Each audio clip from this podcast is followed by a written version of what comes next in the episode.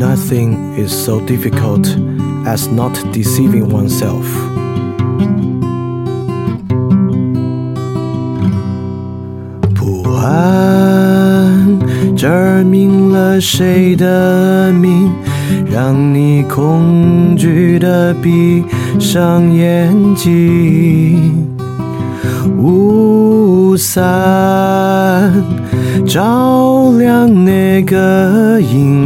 此举便知？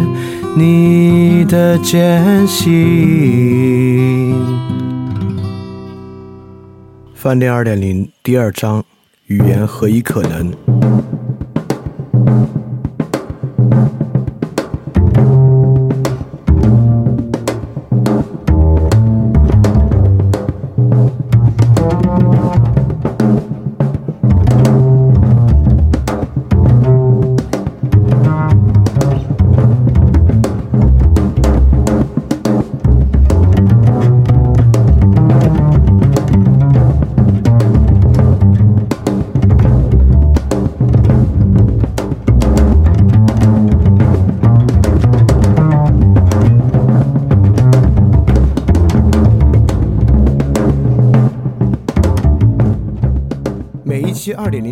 节目都配有讲义，讲义可以在 flipradio dot three a disc dot com 下载。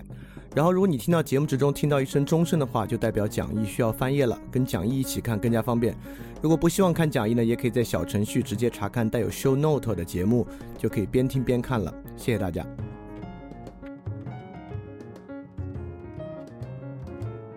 大家好，欢迎收听新一期的饭店二点零，我是李厚成。青年大人必须死啊！他们死灰复燃了，就经历了很长时间之后呢，他们居然又开始更新了，我还挺伤心的。然后欢迎大家关注范尔电台的这个公众号啊，公众号的名字就叫 Flip Radio 啊，很容易，大家请去关注一下，里边会每周起码更新一篇文章在里面。好，让我们废话少说，马上开始今天的内容。今天呢，我们是哲学研究剧读的第五期，我们来读九十到一百一十九节。那进入这部分呢，有一个好消息和一个坏消息告诉大家。好消息呢，就是我们之前说过，整个哲学研究这本书对于维特根斯坦来讲啊，其实是一本没有完成的书籍。在他生前呢，这本书的书稿是曾经给到过出版商，最后呢又退回来了。给到过出版商的呢。就是哲学研究的第一部分，也就是说，维特根斯坦对于哲学研究的第一部分，他自己呢其实也不是特别的满意，因此呢，整个哲学研究第一部分的前面啊，是做的非常非常的精细，也是整个封装的比较好的一些内容。那么好消息呢，就是从一百节往后，每一节的篇幅越来越短，越来越短了，因此呢，每一节的片段性比较强。对于大家来讲啊，单节理解的难度就大大下降了，呃，这个是里面一个好消息的部分。然后一个坏消息的部分呢，就是如果没有很强的问题意识啊，你会觉得这些章节的内容有点重复，你就觉得维特根斯坦不又在讲之前讲的内容吗？所以说，怎么样克服这种重复性，从里面挖掘出维特根斯坦是如何在前面内容的基础之上向前递进的。是我们呢现在特别重要的一个部分。那么整个这个部分呢，我们还是呃沿着一条路径往下，也就是说，我们到底该怎么使用语言？这个呢是我们整个学习哲学研究很重要的一个内核。因为对我们来讲啊，我们不是做分析哲学的，不是做数理逻辑研究的，我们本身呢就是来平时说话的。所以对我们来讲呢，学习哲学研究最关键的就是它指导我们，也也或者说它告诉我们。我们应该如何说话？我们应该如何面对他人的话语？这个呢，是我们一直贯穿始终的一个问题意识。那么今天呢，我们就沿着这个问题是往下来开始今天的内容。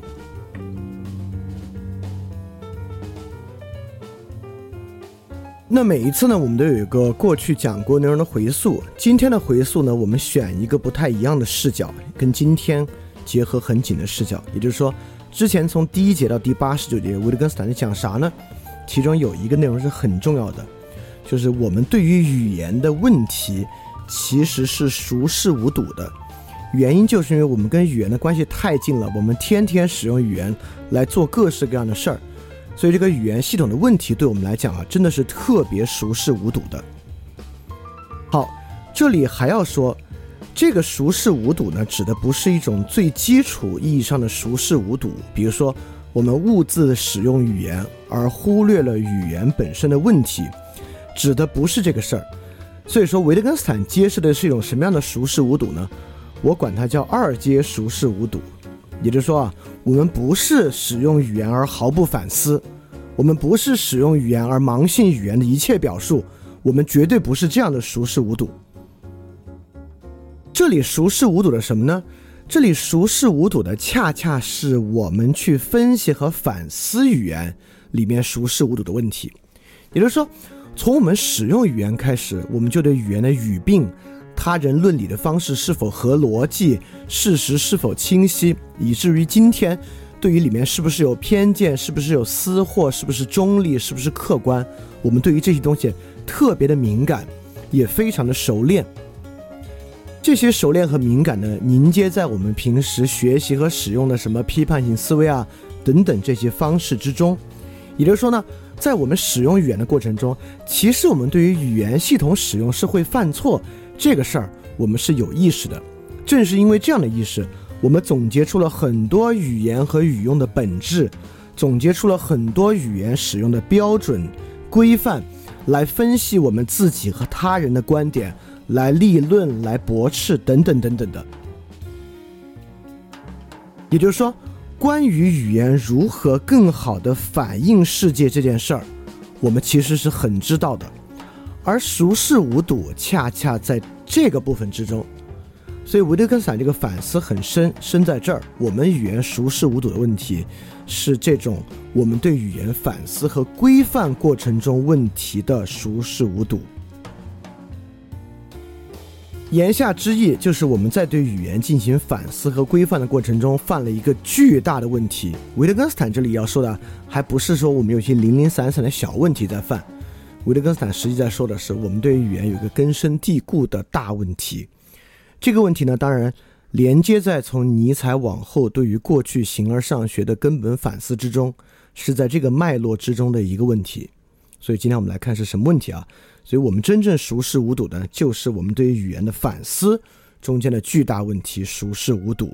那今天呢，我们就要来看这个问题。当然，如果这个问题能够取得特别好的理解呢，实际上对于我们如何使用语言。如何言说是有非常非常大的这个启发作用的。当然，今天我也会用很多例子来说明维特根斯坦的观点，让他尽量变得容易理解一些。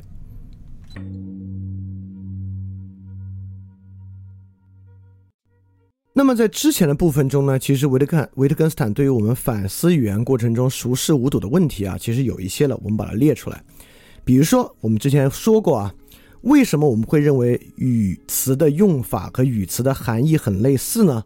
我们认为语言都是指物，比如说动词是指一个动作，名词是指一个东西，介词是指一种关系，等等等等。为什么我们都认为语言的使用方式都是指一个什么什么东西，而指向这个东西大多数时候是一个实存物呢？维特根斯坦就说啊，是因为语词本身长得太相似了，这个呢是由于我们的这个发音器官导致的啊。所以说呢，我们忍不住去想，其实语词的使用方法是类似的。这就像我们看火车头里面的各个班子、机关一样啊，是这么一个方式。所以这个呢，就是一种熟视无睹的样式。第二个呢，因为句法本身似乎有对应着世界的关系啊，所以我们另外一种熟视无睹呢，就是我们认为只要句型类似，这个呢也反映了类似的实际性质。这个我们之前批判过啊，比如说那种造句论理的方法，我们把句子造的比较像，好像啊这个世界我们要批判的，我们要表述的道理呢也蕴含在其中，包括弗雷格的命题根和判断啊，我们今天使用的谓词逻辑啊，都是这种。我们认为啊，句法相似就反映了类似的与世界的对应关系啊，这个也是一种熟视无睹，这个是不存在的啊。那第三个呢，就是语言游戏本身具有某种趣味性，就是因为语言游戏嘛。我们之前其实讲过“游戏”这个词跟德文那个词汇的对应关系，就中文“游戏”其实比那个德文词汇的意涵要稍微少一点。那个德文词汇的意涵之中有非常重的，它本身有目的，本身是一种旨趣的意味。所以说，用逻辑方式进行分析的语言游戏本身确实具有趣味性，很容易导致我们沉迷其中，认为自己呢在进行特别有价值的事物。所以说，这个东西呢，导致我们对于语言的规则特别敏感。我们要发明新规则，不断的反思规则，认为语言规则存在问题。这些不是我们真正有某种逻辑上的严谨性啊。很多时候呢，是因为语言游戏本身的趣味性。这个呢，也导致我们专注在语言中我们不知道的部分。我们认为啊，这个语言特别有问题，这儿有问题，那儿有问题，而并不去看我们的语词和语用是否已经符合了我们的目的和用法。所以，维特根斯坦。在上一期的结尾啊，维特根斯坦提出了一个我们说啊和庄子很相似的一个意见，就是呢我们反思的时候，要多看看那些它合用的我们已知的部分，而不要看那些我们不知的部分，这个呢会带来很大的谬误。当然，上次还有一个很重要的啊，就是因为语词的形式本身太多变了，很多时候导致我们根本没注意到我们的很多言说。尤其是伦理学与美学的言说，基本上只是在说好与不好的反复而已。比如说，我们经常说啊，哎呀，美是一种和谐，善是一种真诚，等等等等。这个地方和谐、真诚呢，基本上并没有给美和善增添任何的新内容。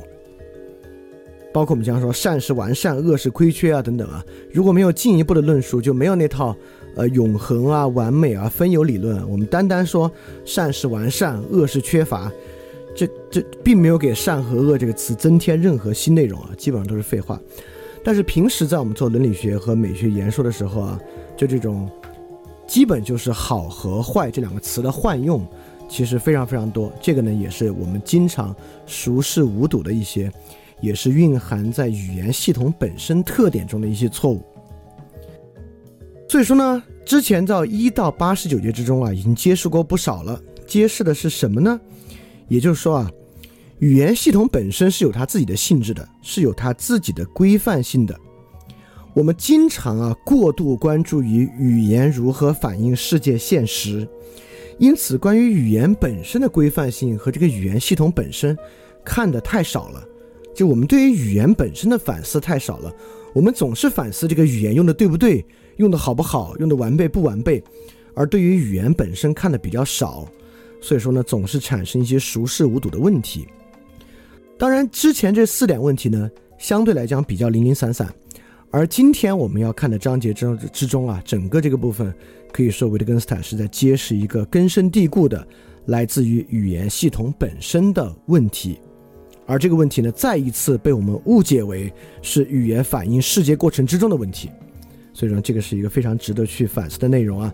再加上呢，这部分实际上是维特根斯坦后期哲学一个非常至关重要的核心观点，就是哲学作为一种治疗手段。哲学是干嘛的呢？为什么这本书叫《哲学研究》，以及我们每个人来学这本叫做《哲学研究》的书是在干嘛的呢？就是来医治的，医治我们的语言。所以后期维特根斯坦。对于哲学反理论、反本反本质之后，哲学是干嘛呢？哲学来治病，治我们语言中的病，而什么病，如何治，恰恰呢就是我们今天来讲的内容。所以今天内容呢，还算是哲学研究主题中一个很重要的一个组件。好，我们马上开始啊，九十节到一百一十九节的相关内容。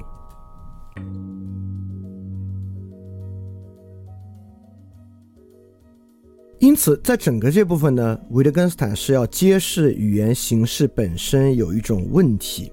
我这里举几个实际的用例啊，这个是实际之前在另外一个群的讨论过程中，我们实际讨论过的一个例子。就他们呃，有一位同学呢，他在一个教育公司工作，这个教育公司呢有这么一个表述，就是我们经常会有这样的表述啊，比如说我们说啊，哟，这个老师上课时候好有能量啊。就这个话呢，其实不算是很糟糕，这是我们夸老师的一个方法，就是英文也有 energetic 这样的话，这个话是没问题的啊。这个老师上课真是能量满满，好有能量。但是呢，很多时候我们会反过来说，我们反过来在教老师的时候啊，教老师的时候，我们说啊，这个教师上课能量非常重要，我们要注意维持课堂的这个能量场。当我们反过来说的时候呢，这话就很奇怪了。但是上课有能量，维持能量场，听上去还没那么奇怪。但同样的句法，我们用到别的地方来试一下啊。比如说，我们完全可以表示说，这个人可真有气质，是可以的。但如果我们反过来说，早上出门前呀，要注意提升自己的气质值，这话呢就非常奇怪。我再举第三个例子啊，就奇怪到极点了。我们当然可以说，哇，这个短跑运动员速度好快。但我们无法想象一个教练给一个短跑运动员说啊，跑步时候呀要注意自己的速度性。我们很难想象啊，也就是说呢，我们明显发现，在语言结构之中有一种构词法，有一种分析法，就在汉语之中呢，把一个名词后面跟场、跟值、跟性，什么什么场、什么什么值、什么什么性，这是一种构词逻辑上的归因技术。尤其是我们把一个词变成什么什么性，现代、现代性、技术、技术性。这个在学术体系、学术构词之中，简直不要太多。一旦变成什么什么性呢，它就变成一个描述性质的词或描述形式音的一个词了。很多时候在学术论理过程之中啊，这个道理说不通啊，找找不出办法了，你就简单的说这叫什么什么性。很多时候我们写文章也会这么写啊，我们就好像一步就通达了这个事儿的形式音，就被我们用构词的方法抓出来了。但实际上，从速度和速度性，你应该有一个反思，并不是所有情况之下把它变成什么什么性都是合理的。很多时候呢，把一个名词变成一个什么什么性，其实是个特别荒唐的事情。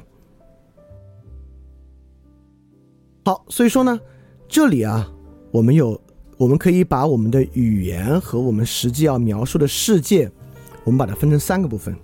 世界本身啊，当然就在那儿，我们要去描述它，或者我们要对它做一些事儿。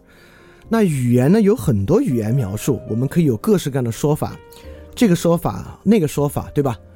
那么，在我们的学习过程之中，我们学习论理啊，实际上呢，就是在学习一些语言技术，我们学习一些概念，学习一些知识，学习逻辑，就是这么一套技术。用这个技术本身呢，在诸多的语言描述之中，找到一些更好的描述。所以我管它呢叫超级语言技术。为什么超级呢？是对应今天章节中维特根斯坦用到的两个词啊，就超级概念和超级秩序。我们不管，反正啊，我们假设啊，我们按照一种纯粹逻辑的方式来说话的描述，这种描述呢就是一种超级语言技术。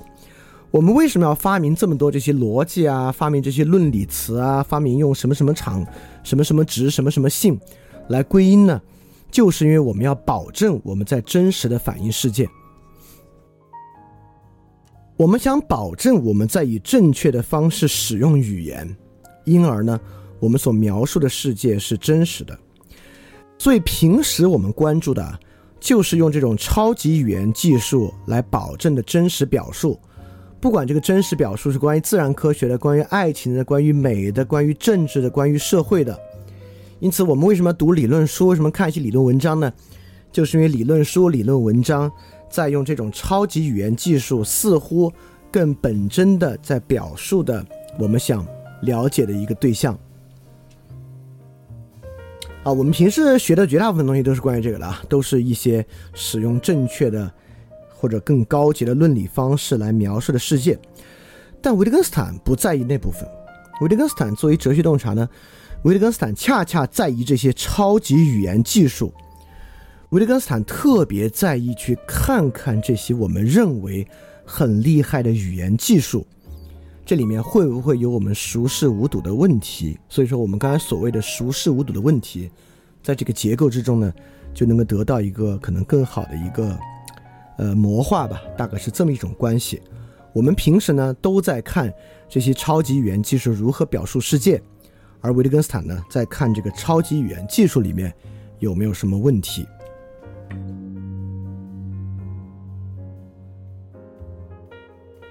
所以今天我们学习的第九十到一百一十九节，哎，打错一个，是九十到一百一十九节呢。我们把它分成四个部分。第一部分呢是九十到九十六节，我们来看啊，语言如何成为一个现象。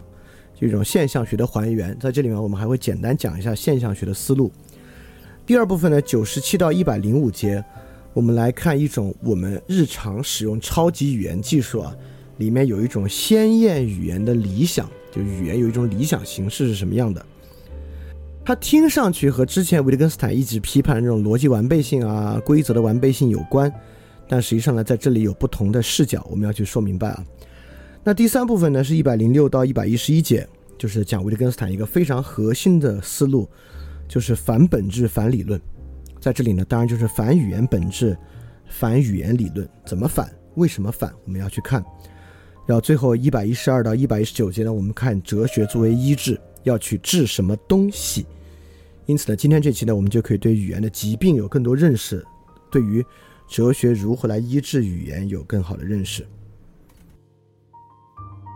今天这部分啊，如果你听过翻店二点零的第一章，是很有好处的，因为今天这部分呢，你会发现维特根斯坦的好多做法很像康德，但是呢，与康德视角不同。康德关注的呢是认识论上的一种鲜艳认识形式。因为是鲜艳认识形式啊，里面的东西不太好考察。因为，比如说十二范畴，这范畴在哪儿？鲜艳时间、鲜艳空间、鲜艳想象，这些东西呢，都有点比较难有考察对象。但维特根斯坦呢，在关注语言的某种鲜艳形式。语言嘛，我们平时老使用，还是比较容易分析的。语言现象呢，也更加明晰。尤其是呢，我们还可以把。这部分完全看作康德鲜艳认识形式的一个语言版本，因为在康德那个部分啊，其实我们就在说康德有没有对语言有什么看法呢？很可惜啊，在康德那个年代呢，语言哲学还并不是特别发达，所以康德呢并没有太多针对语言本身的言说。而今天维特根斯坦的九十到一百一十九节呢，我们完全可以看作在康德框架和思路之内，通过语言方式进行反思的一个例子。所以如果你听过第一章，呃，康德的部分呢，今天这部分会比较好理解，也很熟悉。但如果你没听过的话，我也会把它讲明白，到底康德想干嘛，维特根斯坦延续了他的什么思路。好，我们马上开始第一个部分啊，就是语言的一个现象学还原。那关键就是为为什么要做语言做现象学还原？这个现象学指的是什么意思啊？这个地方呢，我们要来。一起探索一下这个部分。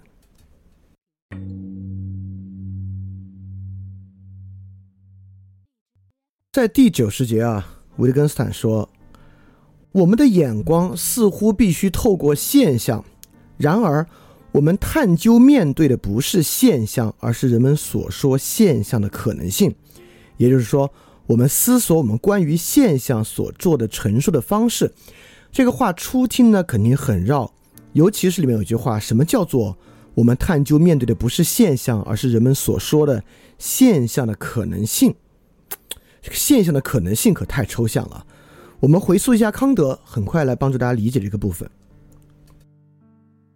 其实非常类似的思路啊，康德说过的，在未来形而上学导论的三十二节，康德就说过，这纯粹理性啊。在构成感性世界的感性存在体或现象之外，设想出来可以构成智慧世界的本体。由于他把现象和假象等同起来，他就把实在性只给了理智客体。当然，我这么念的话，你肯定也不知道在说啥。好，我马上把它变成几个并置的概念，我们就能看出来了。首先呢，大大家大概都知道啊，康德是有一个概念叫做物质体的。物质体呢，就是康德假设实际存在的那个玩意儿啊。不管是比一个苹果，那一个特定的苹果呢，有这个苹果存在的物质体，这个我们先不说。我们重点关注在人脑子里的三个玩意儿。人脑子里三个玩意儿呢，就是现象、假象或本体。本体呢，就是我们，比如说我们看到一张桌子，那这个桌子呢，由无数的原子构成，由桌面、桌团等等构成。那 anyway，在我们的意识世界之中啊，在我们的这个本体世界之中呢，我们管这玩意儿叫桌子，那这就是桌子本体。所以本体呢是一个思想的概念啊，是在思想之中的。我们肯定也对这个我们看到了这个桌子的白色啊等等的，就是它有一些东西投到我们的视网膜，这些东西呢在康德那叫显象，显象我们今天先不管。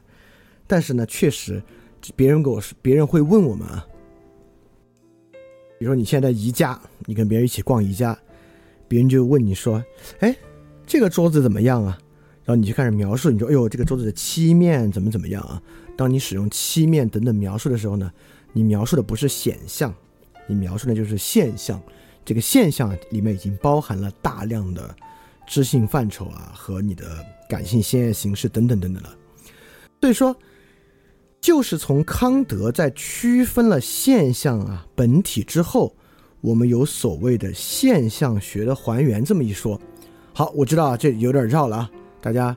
我们在五分钟之内把这事说明白，到底怎么回事？我们来讲讲这个康德与现象学的关系，以及现象学，就胡塞尔、海德格尔等等这个现象学到底要干嘛？实际上，维特根斯坦在这个部分呢，也是用现象学的思路，这个思路呢还挺重要的。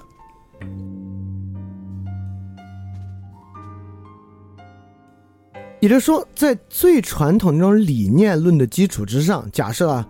有这个永恒善的存在，就是毕达哥拉斯跟柏拉图早期的一个想法，有这种永恒善的存在。我们就用晚霞这个例子吧。我们看到一个晚霞，假设这个本体晚霞存在，有这种永恒不变的晚霞存在，那我们是一个色弱看到的晚霞，一个正常人看到的晚霞，晚霞的各个不同的时间，就会有很多显象。但这些显象无所谓的，对吧？它是现象是假象，它都只有这个。本体和理念晚霞的一点点而已，就多多少少的关系，所以没关系。假设是理念论的世界呢，这个本体晚霞是实际存在的，就是我们之前说的那种唯实论。就唯实论的色彩之下呢，概念对应的那个理念本体是存在的。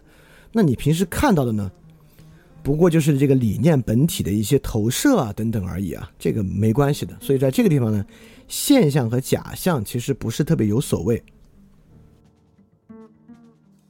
但是啊，按照康德的这个说法，物质体啊，我们是永远不可能直达的。所以说，有没有晚霞物质体，我们只能假设有，对吧？我们假设有晚霞物质体，我们所看到的是晚霞的现象，还是晚霞的海市蜃楼？这事还挺重要的啊。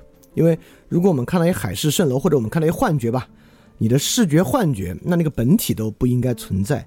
如果你意识到它是幻觉啊，就是说，如果你看到晚霞的现象呢，它就不是假象，但是呢，也没有一下子就看透到物质体。也就是说啊，在这样的一种认识论里面，现象这个层级变得非常重要。在纯粹唯识论之中啊，现象不重要，反正最后就是那个真正存在的永恒的理念，那个才重要，对吧？在纯粹唯名论的世界之中啊，那个显象比较重要，那个现象构成现象的诸多概念和观念呢，也是唯名论嘛，就也就是一个说法，一个符号而已啊，不重要。但就在康德这个地方啊，现象本身挺重要的。我们虽然不能通过晚霞现象直达晚霞物质体，但这个现象本身里面已有大量的理性要素和观念要素了。也就是说呢。现象有自己的构成要素和自己的结构。我们听康德呢说过啊，我们人怎么构成现象？我们怎么描述？就是我们真正认识对象是认识现象，对吧？我们怎么认识现象呢？是这个感性直观和知性范畴构成的。我再多说一句，什么叫做我们认识的对象实际上是现象啊？假设我们看红绿灯，也就是说。如果从纯粹显象的角度啊，我们根本说不上什么叫红绿灯，对吧？那从显象的角度，我们就是说，那有有一个黑的，上面有两个发光的圆球，这发光圆球吧，一个射出绿波长光，一个红波长光，一个黄波长光，等等等等的。当我们能够说，哎呦，看看那个红绿灯的时候啊，这里面已经不不仅仅是这些纯粹的视觉表象了啊，这里面已经有很多概念构成了。已经有整个世界之中已经继承的一些对象了，这个对象呢就是现象，这个现象呢就是感性直观和知性范畴构成的。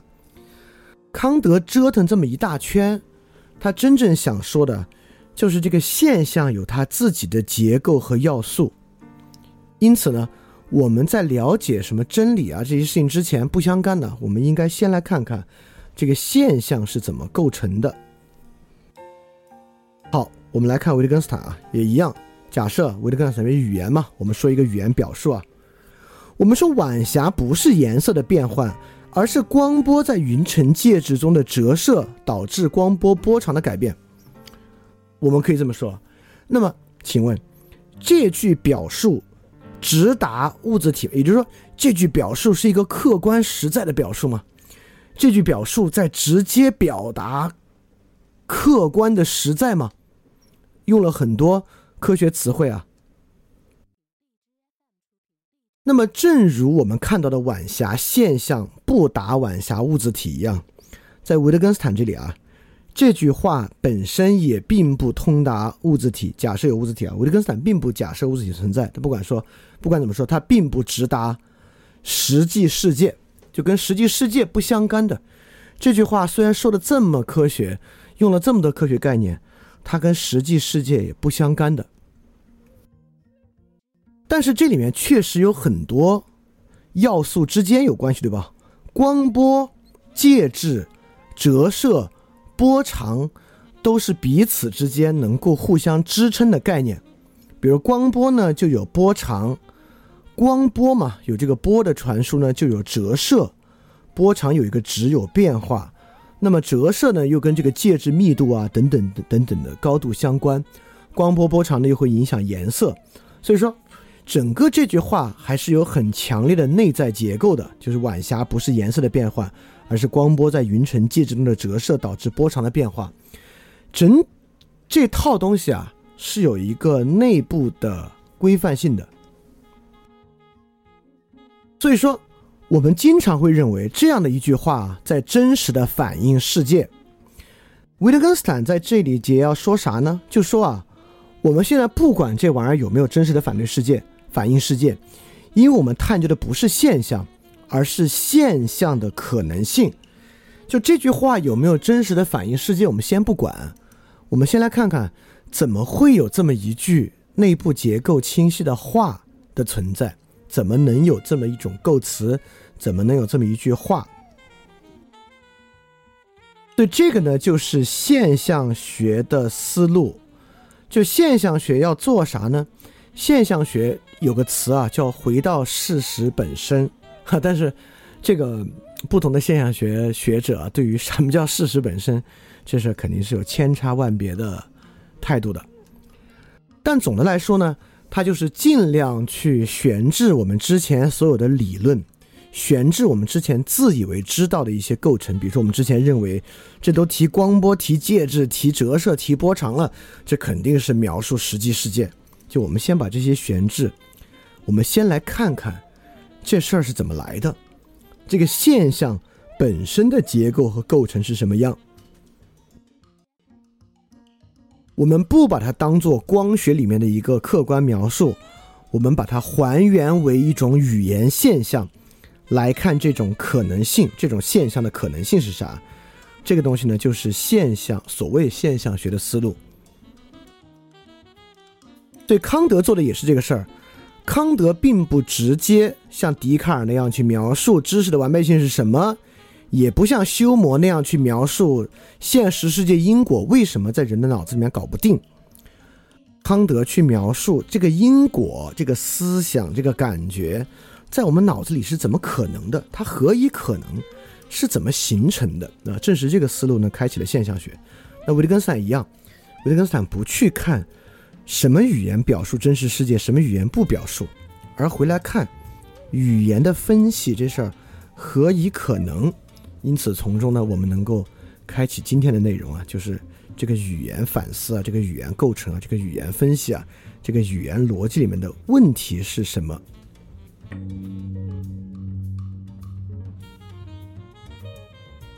说到这儿呢，这个东西还未必特别清晰。所以说呢，我再引维特根斯坦一九二九年对史里克等人说的一句话，来看这个语言的现象学还原这个思路到底是要说啥？啊在一九二九年对史里克的话里面呢，维特根斯坦描述了自己观点的一个转变。他之前相信什么，现在相信什么？他是这样说的。关于之前的部分呢，维特根斯坦说啊，过去我曾经相信存在着日常绘日常绘画。与一种初级语言，前者呢就是日常绘画，我们对一切日常事物进行讨论；后者那个所谓的初级语言呢，乃是我们真实确知的东西，即现象。我也曾经谈论过一个主机系统和次级系统，现在我说明我不再坚持这种成见了。也就过去呢，维特根斯坦啊，就是在逻辑哲学论的时候，维特根斯坦呢认为有两种语言，一种语言呢是日常绘画，就是我们对日常事物谈论的方法；一种方法呢就是一种初级语言，在初级语言之中呢，我们就能够去谈论那些我们真实确知的东西，就是一个一个逻辑语言嘛。那些真实确知的东西呢，就是我们。心中的现象，好，你看啊，维特根斯坦这里说了，我们不讨论什么是现象，我们讨论现象何以可能。他现在转变了什么呢？维特根斯坦现在做了这么一个转变。他说：“我现在相信啊，在实质上呢，只有一种语言，就是日常语言。我们不需要再去寻觅一种新语言或构建一个符号系统，日常绘画就已经是这种语言了。前提呢？”我们得先去除存在于其中的不清晰性，也就是说，维特根斯坦认为啊，没有在日常语言之外构建的一种初级语言，日常语言本身就已经是这种语言了。是哪种语言呢？日常语言本身就包含了可以传达真实确知东西即现象的这个特征。日常语言本身说白了，就是我们在日常说话的时候就是按逻辑说话的。我们总以为这个没有逻辑或者逻辑不完备，实际上跟那没区别。在今天某一节里面，维特根斯坦也说了这个态度啊，就是说我们以为那种深奥的逻辑啊，在日常语言言说中依然存在，他就是那么说的。所以说，我们熟视无睹的是啥呢？就像维特根斯坦早期想法一样，我们存在一种非日常语言，可以让我们直达物质体，这就是我们一直相信的。也就是呢，这就是我们在最开始说的那个所谓的超级语言技术。只要去使用这些超级语言技术啊，它就不是一种日常演说，它就是一种直达物质体的言说。这个事儿你可能会觉得怎么会？我平时才不会这么说话呢。因为你看，我们每次一听维特根斯坦说日常语言，我们就想到很多我们的日常语言，出去买个东西啊，跟人打招呼啊。然后这里面一些逻辑性谈论啊，什么直达物质体啊，每次我们都觉得，哎呦，这都是学究犯的错误。我们平时真的不这么说话，我平时是不这么说话的。我们每次都会举一些例子来说明，不，大家平时都这么说话。比如说，我们经常讨论问题，就是那个根深蒂固的问题。我们问什么什么东西的定义是什么？我们一讨论问题啊，我们就忍不住问：美的定义是什么？艺术的定义是什么？素质教育的定义是什么？你在这里想问定义的时候呢，你就已经不认为你在进行日常语言言说了，你就在进行某种非日常语言的现象。但你认为啊，你认为你在进行一种非日常语言言说，它里面就某有某种完备的逻辑的特征，不一定是完备的啊，至少有一些清晰的、明确的边界来让一个东西呢具有某种定义。而一旦定义出来呢？如果这个定义真的是一个成功的定义啊，我们这里不说好和坏，我们用成功或不成功，要我们成功的完成这个定义呢，那这个定义来确保的概念呢，很可能就可以直达这个物质体。对，维特根斯坦呢，今天就是来也还原这种，来说明这种语言现象，就是我们这种想法何以可能？我们为啥迷信有一种非日常语言可以直达物质体？怎么会觉得有这个玩意儿存在的，以及如何它的问题是啊，如何破除它啊？这就是今天我们要讲的内容。好，问题意识说明白了啊，我们现在就来看，我们对于语言一个熟视无睹的问题到底是什么？我们怎么会这么以为语言的呢？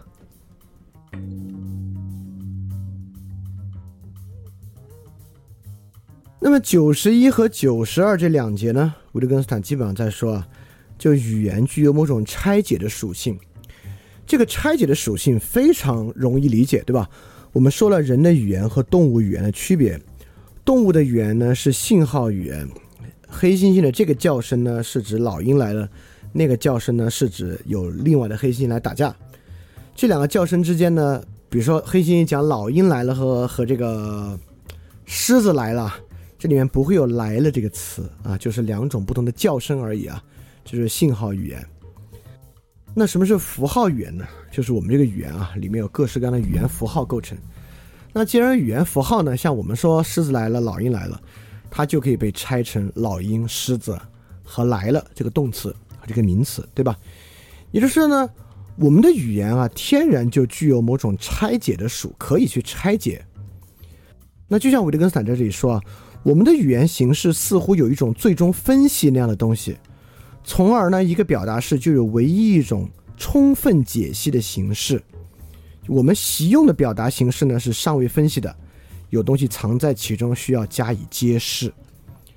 那比如说老鹰来了，狮子来了呢，就可以被拆解为名词和动词啊，我们管这个什么动名词短语啊，等等啊，等等这样的东西。那比如说啊，呃，我我我再我再说一个我们经常听到的一个政治学表述啊，我们说，在一个自由主义社会之中呢，人们的压力更小。那这个话呢，当然可以拆解了。自由主义的内涵和界限，压力的度量，包括这句话是一个全称判断，一个全称判断为真的条件是什么，我们就可以对这样的一句话呢进行很复杂的拆解。当然啊，这个拆解还有各种各样的形式，比如说自由主义社会中啊，何以定义之中？这个人在其之中的概念是什么样的？这个拆解的形式可以非常非常多。也就是说。不像一种信号语言，这个信号本身就对应了一个目的。像，呃，哲学研究里面的语言二，就是我们说方式，就是把只把方式拿过来等等的，不是这样的。而一个我们的自然语言过程中呢，它是有很多可拆解的部分的。而我们确实发明了非常多拆解语言的方式。就比如说啊，这个罗素就规范了各种各样的命题类型，它包括性质命题、连言命题、选言命题、假言命题，等等等等很多这个命题的类型，供我们来进行分析。而我们在网上批判他人说你这明显是双标，你这句话里面是悖论，这句话的表述是不真诚的，等等等等，也都是靠这样的语言拆解和分析来得出的。就像维特根斯坦说啊。我们追问语言的本质，不是已经敞亮的、经过整理就可以综观的，而是某种表层下面的东西，某种内部的东西，某种我们得透过事情来看才看得到，透过分析挖掘出的东西，本质是隐藏的。就像一个命题是性质命题，是连言命题，是选言命题，还是假言命题，其不在语句的表述之上，我们要要经过一些分析。才能看出来哦，这是个性质命题哦，这是个假言命题。而为什么分析出各种命题很重要呢？就是因为我们一旦说命题啊，有个很重要的就是真命题和假命题。只有分析出了命题类型，它的真假呢，才符合一种独特的真值含项的形式。所以说，我们之前讲啊，我们熟视无睹的问题呢，就是认为语言有一种非日常语言形式。那么。在九十一和九十二节，维特根斯坦就是在回答：怎么会有这个非日常语言形式呢？维特根斯坦的答案就是：因为符号语言具有某种拆解分析的属性，因此呢，这个非日常语言形式，我们认为有一种超级语言。这个超级语言呢，就是建立在语言可拆解的属性之上的。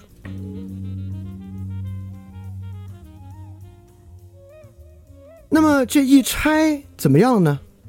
一拆啊，句子的形式就变得很重要了。也就是说，刚才那什么连言命题、什么假言命题，它是什么样的命题？它的真值形式这事儿，就比句子的内容还要重要了。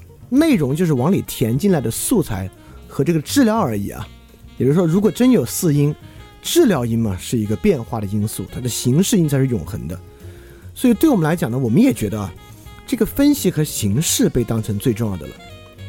我举个俗点例子啊，就一个公知夹带私货，夹带私货是一种语言形式，它夹带是啥私货这不要紧，只要它夹带私货，它的语言就已经不真诚了。分析和形式呢，就比语言内容被我们看作最重要的东西了。也就是说，句子发挥作用啊，有两部分，一部分呢是句子的内容。一部分呢是句子的超出这个内容的结构，我们呢其实更关注这个结构。比如说我们说啊，世界上没有真理，本身不就是个真理吗？就这句话为什么会构成它是个真理呢？跟前面的内容关系不大，更大的呢，是在于一个逻辑形式在其中。对维特根斯坦这里举了个特别好的例子啊，特别好的一个说法。他说：“因此啊，我们的表达形式呢，就把我们送上了猎取奇兽的道路，多方多面妨碍我们看清句子符号是在和非常寻常的东西打交道。所以这里的奇兽啊，就是怪兽，是指什么呢？也就是说，在我们的句子形式和世界事实之间，有一些特别纯粹的中介者。”就是刚才那些命题形式和它的真值条件，就这些玩意儿，就可以以一种超级形态、一种超级标准，确保句子是真的。我们每看一个句子呢，我们就在挖掘这些东西。当然，今天我们以批判为主啊，我们大概看什么东西能导致一个句子肯定是假的。就我们特别想找到一些能够直达物字体的概念和真值的句法。有哪些句法呢？一定真实的反映世界？有哪些概念呢？一定真实的反映世界？所以说，我们日常语言现象，我们是不求真的啊。吃了吗？哎，吃了挺好，就没关系啊。你客客，你没吃，就客客气气说吃了也没关系。那非日常语言的这些技术性的表达，就是为了确保我表达内容是真的。因此，在我跟别人辩论啊、争论啊、写文章啊、批判的时候呢。我比别人更有道理，我为什我为什么比别人更有道理呢？就是因为我的表述更真。为什么我的表述更真呢？但一部分可能来源于你的数据详实等等的，第二部分就来源于你的句法更对，你句法里面包含这样的奇兽，这个奇兽更厉害。所以说，非日常语言现象的目的啊，就是找到这种绝对为真的概念和句法和这种句法形式。当然，在今天的这种平民文化之中啊，这个形式也可以反过来。我们同样一直在追寻奇兽，但是我们声称啊，奇兽不存在。比如我们说什么什么是不可知的，什么什么呢不是绝对的，就是我们说这个奇兽找不着，所以这个问题没有探讨的价值。所以我们一定要明白啊，就是一般我我也不是一般，就我们经常听我的跟散户觉得我不这么说啊，我平时我平时没怎么听到人这么说过。你可能没有听到它的正面形式啊，但你可能经常听到它的反面形式。就你，你可能没听到谁说什么什么表述一定为真，但你一定听到谁说过这个真啊是不存在的，我们是不可能知道真啊等等等等这些话，你可能是听说过的。对这些呢，我们凭什么敢说这个世界上没有真？不可能知道，不是因为我们考察了这个世界所有的内容，就是因为。在我们对于语言进行分析的过程之中，这个分析和形式被我们看作更重要的东西了。我们能知道啥？我们或者我或者我们断言说我们不能知道呢？就是从这个形式分析之中得到的。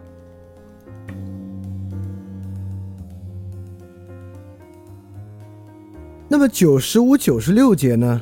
维特根斯坦就在说啊，我们对于语言这种熟视无睹的问题，就是说语言本身是。由于它是个符号系统，它是可分析的，可分析呢，就让我们误以为有某种本质隐藏在其中，这个幻觉呢就产生了很多幻觉。这是什么幻觉呢？也就是说，我们的语言可以表述非常非常多的现象，很多现象呢是假的，我们大多数描述的呢是假象。比如说，我们说爱情是这样，爱情是那样，得说到爱情是多巴胺，哎，这个就到了一个很真的描述了。也就是说，我们的表述大多数是假象，但有一些，除非啊，我们提取出这个事情的本质，我们就描述出了一个本质现象。具有这种特征的语言表述啊，我们把这种东西称之为思想。这就是维特根斯坦说，思想一定是某种与众不同的东西，对吧？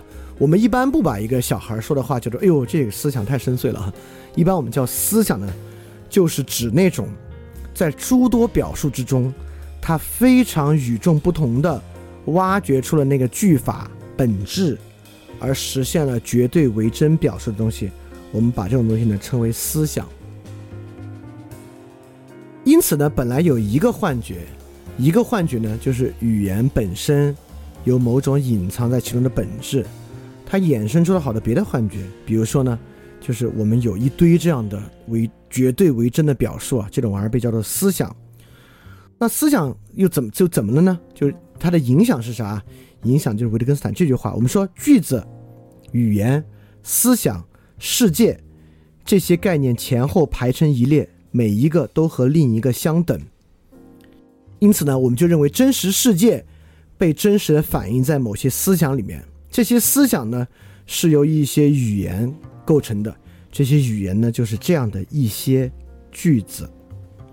就到这个时候呢，就变成了一套幻觉体系。我们就认为这些符合一种描述方式的句子构成的语言，它呢是一种思想，是一种很与众不同的东西。它呢真实的反映了世界。所以说，本来啊，符号语言可分拆、可拆解这个事儿，只是符号语言的一个玩法而已啊。这个玩法里面呢，并不保证能够有什么绝对为真的东西在其中。我们认为呢，这套玩法啊，有一些隐藏的本质在其中，它就衍生出了这样的一些幻觉。所以我在最开始啊，对这个对这一节的说法呢，我管它叫这个伪赫尔墨斯主义的语言学版本。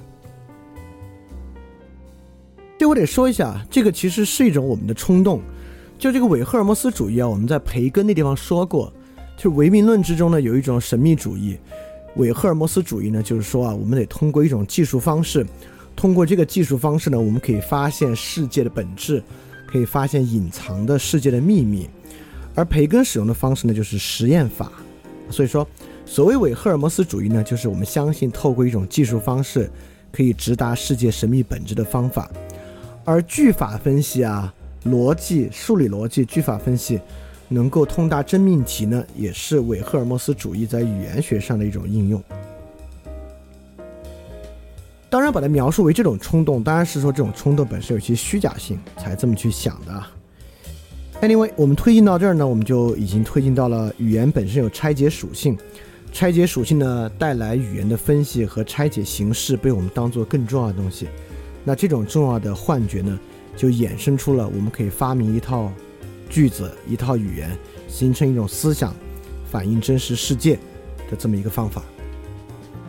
而今天啊，我们所看到的诸多理论体系，科学的、非科学的，就是用这些特殊的非日常语言形式所构成的思想，一套一套的思想，什么地弱代偿的思想啊，绝对精神的思想啊，等等等等，这样的一些东西。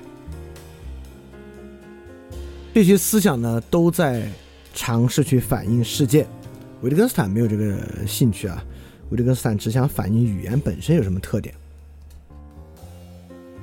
好，那第一部分 Section One 我们讲完了。Section One 我们讲了什么是这个语言的现象学分析，我们如何把语言还原为语言现象来看这个现象的构成。那在维特根斯坦挖掘这种现象构成的时候呢？它就是从语言的符号语言的可拆解性、可分析性入手的。通过这个可分析性呢，他发现一种幻觉形式，就是一种赫尔当代的语言学伪赫尔墨斯主义。我们透过分析挖掘啊，可以找到某种隐藏真相。那这个隐藏真相呢，从一个幻觉啊，变成一套幻觉，就形成了今天多种多样的不同思想。我们认为这些呢，是一些不同的反映真实世界绝对为真的方式。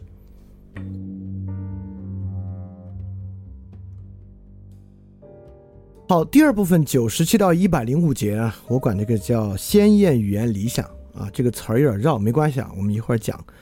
什什么意思呢？比如说第一部分啊，我们都说了，这个一个小幻觉变成了一套幻觉了。那么这一套幻觉具有什么形式呢？就具有这种鲜艳语言理想的形式啊。用维特根斯坦他自己的话来说呢，就是超级概念构成超级秩序。也就是说呢，我们这一套他的思想里面。就是超级概念构成超级秩序，那这个超级概念、超级秩序啥意思啊？为什么我们要把它类比为康德的鲜艳认识论来说一个鲜艳语言理想？这是啥意思啊？我们现在来看这部分维特根斯坦讲的是什么？我们也来看现在我们熟视无睹的语言问题所构成这套幻觉体系是什么样的。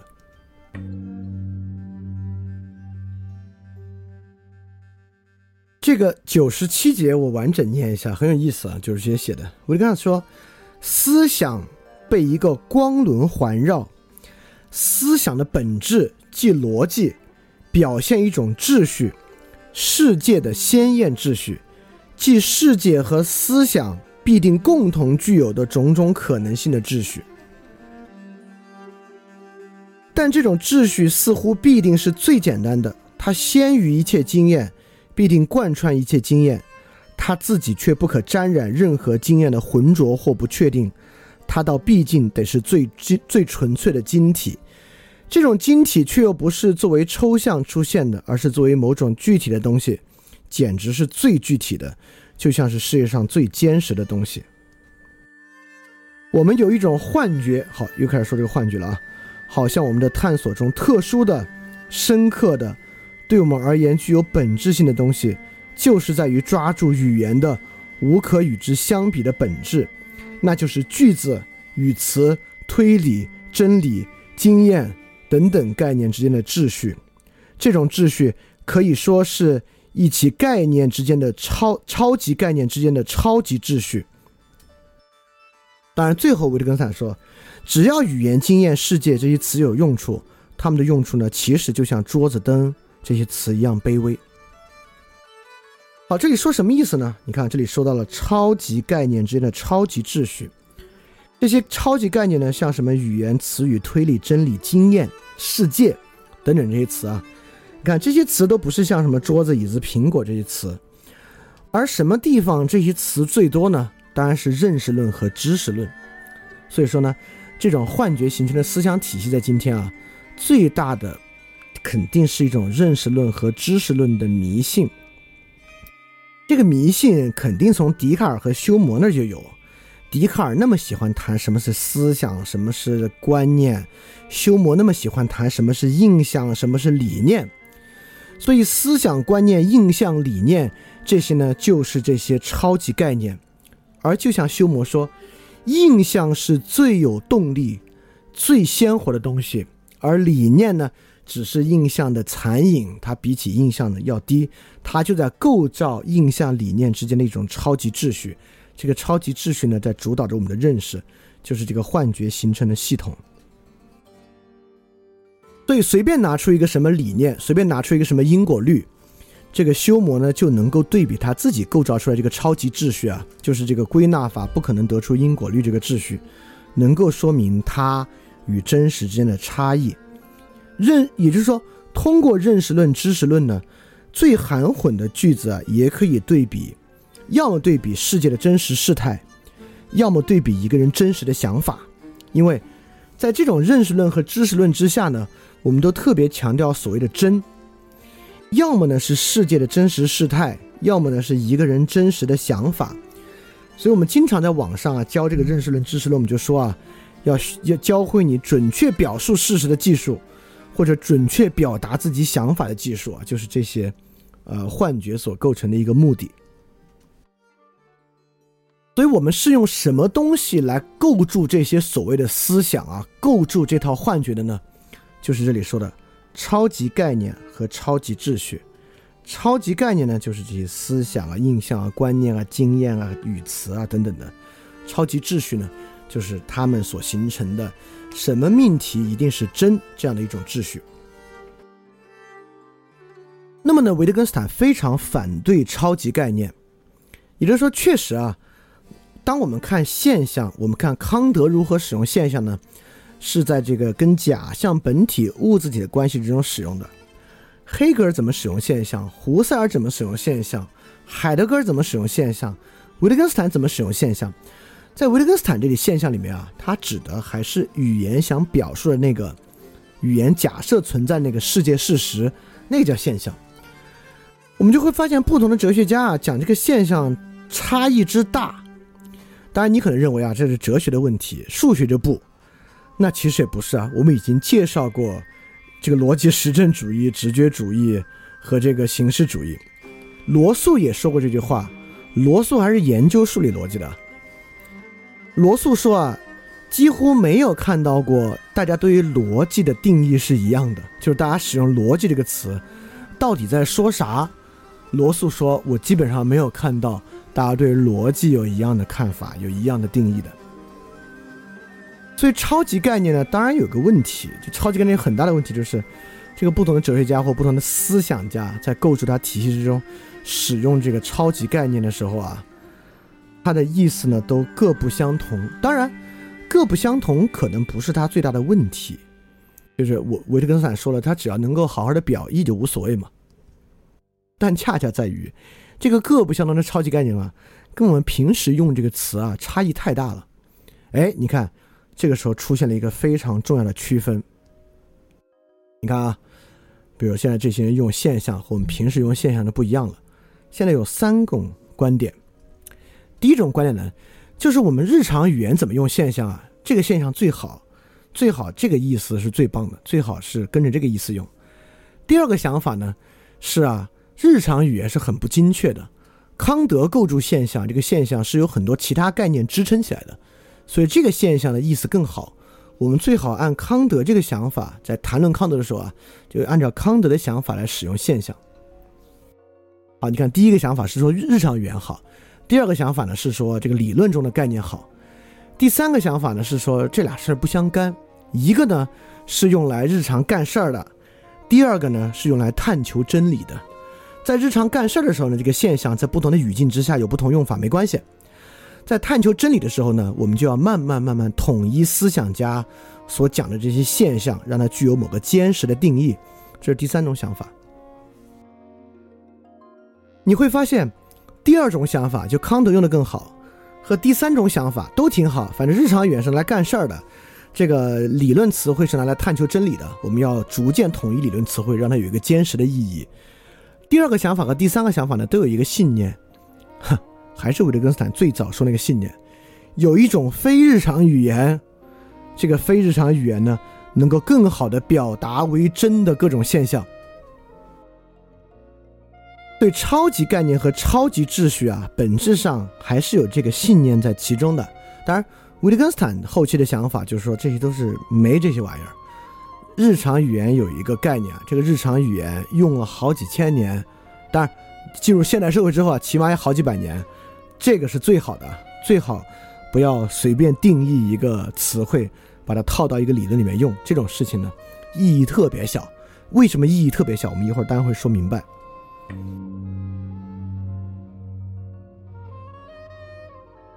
这里我还要说一个很重要的问题，因为说到这儿啊，我们又会觉得 这个超级概念和超级秩序听上去还是哲学家和逻辑学家做的事儿。我一介普通人。并不使用超级概念追求超级秩序，所以维特根斯坦这个反思这个幻觉跟我有什么关系，对吧？那我在这里又要用例子来说明，啊，我们不光有我们身上的哲学家，我们还有我们身上的逻辑学家，我们当然通过非常多的超级概念，在追求某种超级秩序。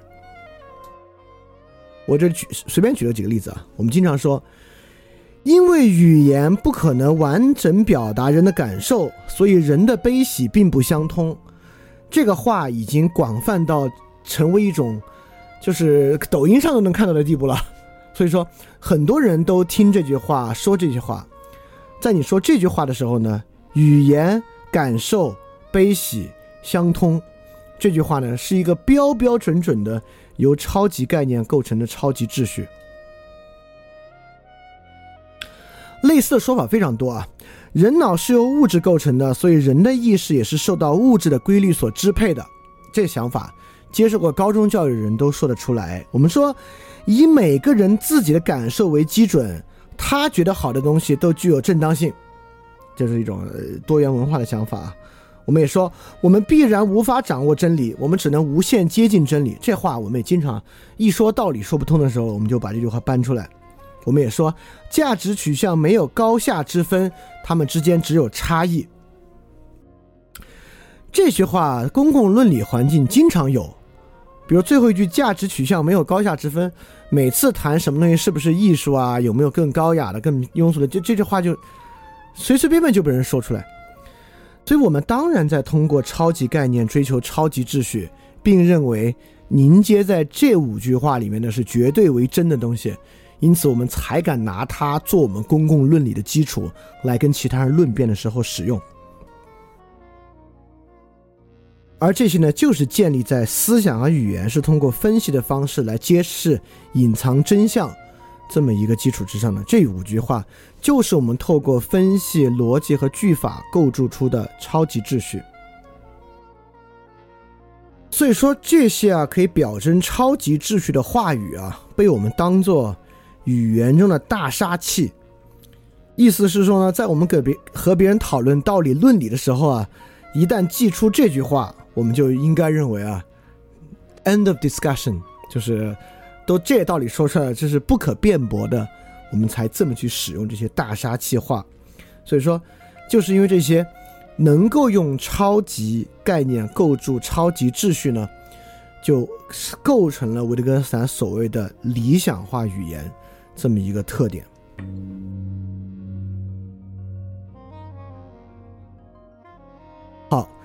这一步啊，其实是一个很重要的转变。你要自己读，你可能没有意识到，因为我们在说啊，维特根斯坦已经说了，维特根斯坦呢是不相信有日常语言与非日常语言的。现在他不这么想了，因此呢，维特根斯坦说啊，日常语言就具有这个特征。所以到一百节画风一转，开始讲这个什么的理想的时候呢，维特根斯坦实际上是要说啥啊？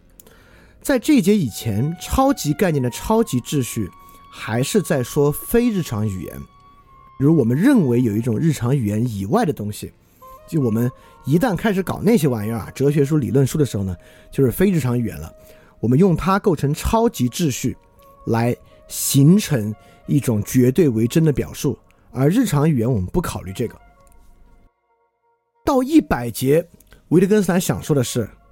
其实日常语言里面也有这个玩意儿，因为维特根斯坦说了，其实我们不需要想象构筑一种超级语言和超级语言形式，我们的日常语言里面一样是合逻辑的，因为我们说了，这是因为符号语言的分析特征，所以日常语言也跑不了。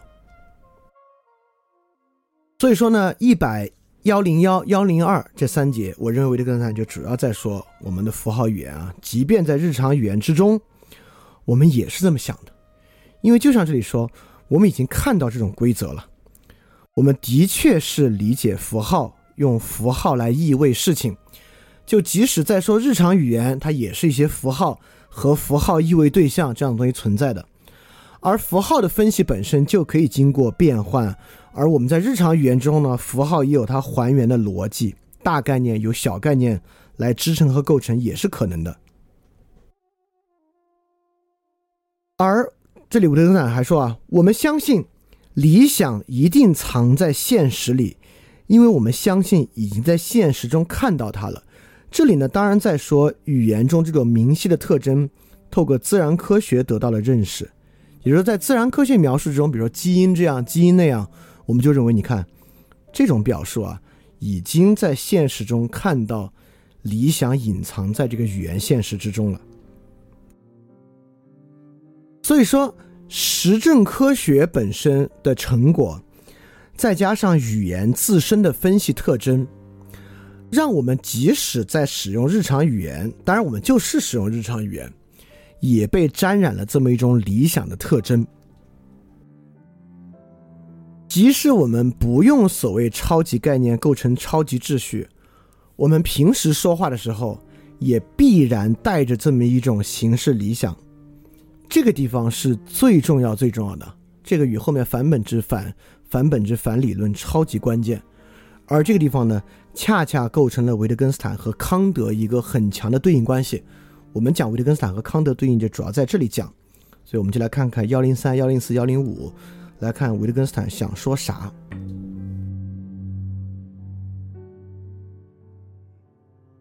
你看，维特根斯坦说，在我们的思想里，理想稳如磐石，你无法脱离理想，你终必返回理想，也根本没有理想之外，外边没有氧气，这是从哪儿来的呢？这个想法就像我们鼻子上架着一副眼镜，我们要看就必须透过它看。我们简直从未想到把这副眼镜摘掉。眼镜这个比喻，我们在康德那就用过了。比如说，我们说鲜艳感性论，我们以时间和空间的方式来感受和想象，这个当时就说啊，这就像一副眼镜。我们人啊，产生感觉，就必须架着这个眼镜去产生。当然，鲜艳知性的十二范畴也是一样。我们人啊，形成现象就得拿这个去看。所以说，康德的理论这个鲜艳认识论，当时我们就说它就像是人的一副有色眼镜一样，这眼镜你还摘不掉。人来感受、理解世界、产生认识，必须带着这些东西去看。所以维特根斯坦现在在说啊，就算我们使用日常语言，或者我们以为非日常语言，也戴着一个眼镜儿。什么眼镜呢？它必然有一种分析和逻辑的特征。就我们日常语言说话，就在你在街上跟人吵架，两个人吵架也不是完全胡言乱语。吵架就讹你在街上遇到一个讹人的，那讹人的人讲话也希望其中言之成理，他也是有分析和逻辑特征的。当我们开始这么说话的时候呢，他就在想办法建立一种超级秩序了。虽然听着没有那么高大上，但是已经是那么回事儿了。所以这就像维特根斯坦在一九二九年说的。日常绘画就已经是这种语言了，前提是我们先去除存在于其中的不清晰性。日常语言就已经是我们以为可以表达真实确知东西的语言了。我们去除什么不清晰性呢？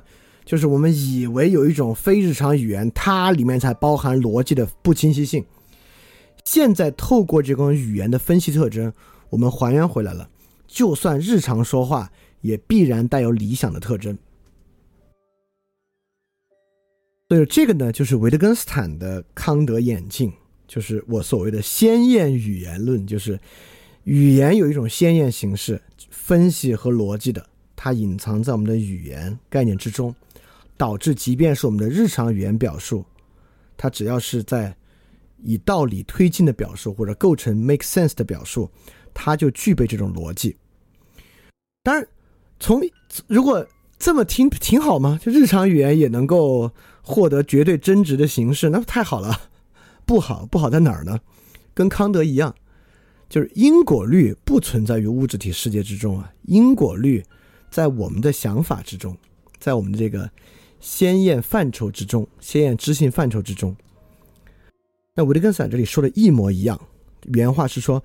人们把属于表述方式的东西加到事物头上，也就是说，这种超级秩序，这种表述绝对为真，只是表述方式的一个秩序，根本不是表述对象的秩序。因此，即便是日常语言，我们有时候也以为表述方式本身的逻辑和明晰性，就是那个对象事物的逻辑和明晰性。维特根斯坦这里要提示就是，超级秩序只是语言本身的秩序，而非事物的秩序，而非现象的秩序。当然，如果是语言现象的话，是啊，而非那个世界之中事物的秩序。当然，这里数学也是一样的，超级秩序也是数学本身的秩序，而非事物的秩序。当然，这就是哥本哈根诠释的意义。所以说，我们的表述、我们的想法、我们的思想。可以有这种理想形式，我们可千万别觉得世界也有，千万别觉得我们的表述对象也有。那这很快就会进入下面的批判和连接了。好，所以第一部分呢，维特根斯坦讲了我们熟视无睹的语言问题，就是语言本身符号系统的分析，符号系统的挖掘特征。那第二个呢，这个分析和挖掘所形成的幻觉是什么样的呢？在非日常语言之中呢，我们以为是超级概念、超级秩序。维特根斯坦接着说啊，实际上在日常语言之中也有这套东西，就是语言的理想形式和对于语言理想与现实关系这种执念，这个呢也是我们有的。好，那这个执念有什么问题？为什么我们要抛弃这个执念？现在维特根斯坦在第三部分呢就来说这个问题了。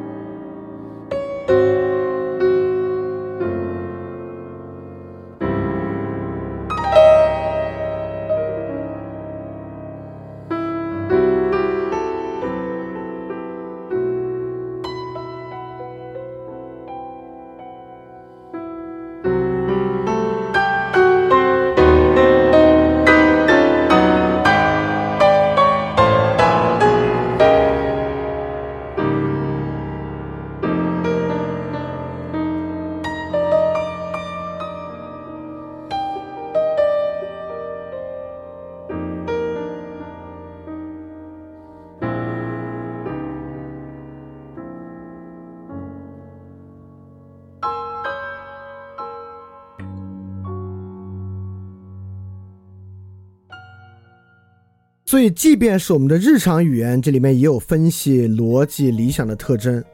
所以我们怎么看待在这种特征之下推进出来这种表述呢？这是第三部分，一百零六节到一百一十一节，我刚才讲的这部分讲的就是呢反语言本质和理论。就是说，因为我们的语言，即使是日常语言，都沾染了这个性质，所以我们能做的是啥呢？反本质、反理论，就是这一节我这个才讲的内容。大家千万别觉得反本质、反理论是个简单的事儿。它一点儿都不是。有一个国内的大公众号叫利维坦，这个利维坦一直标榜自己是个反本质号，但实际上，我认为利维坦的编辑对于什么是反本质这事儿根本不知道，因为他们绝大部分的文章都是强理论化、强本质表述的。就这个号只是觉得反本质、反理论，可能听着挺朋克的，听着挺亚文化、挺酷的。就实际上对于什么是反本质、反理论没概念。比如他们今天有一个关于爱情跟多巴胺啊、跟药物的文章，是绝绝对对还原论意义的文章，是高度理论构成的，根本不反理论也不反本质。所以什么是反本质、反理论啊？这个东西绝对没有我们想那么简单。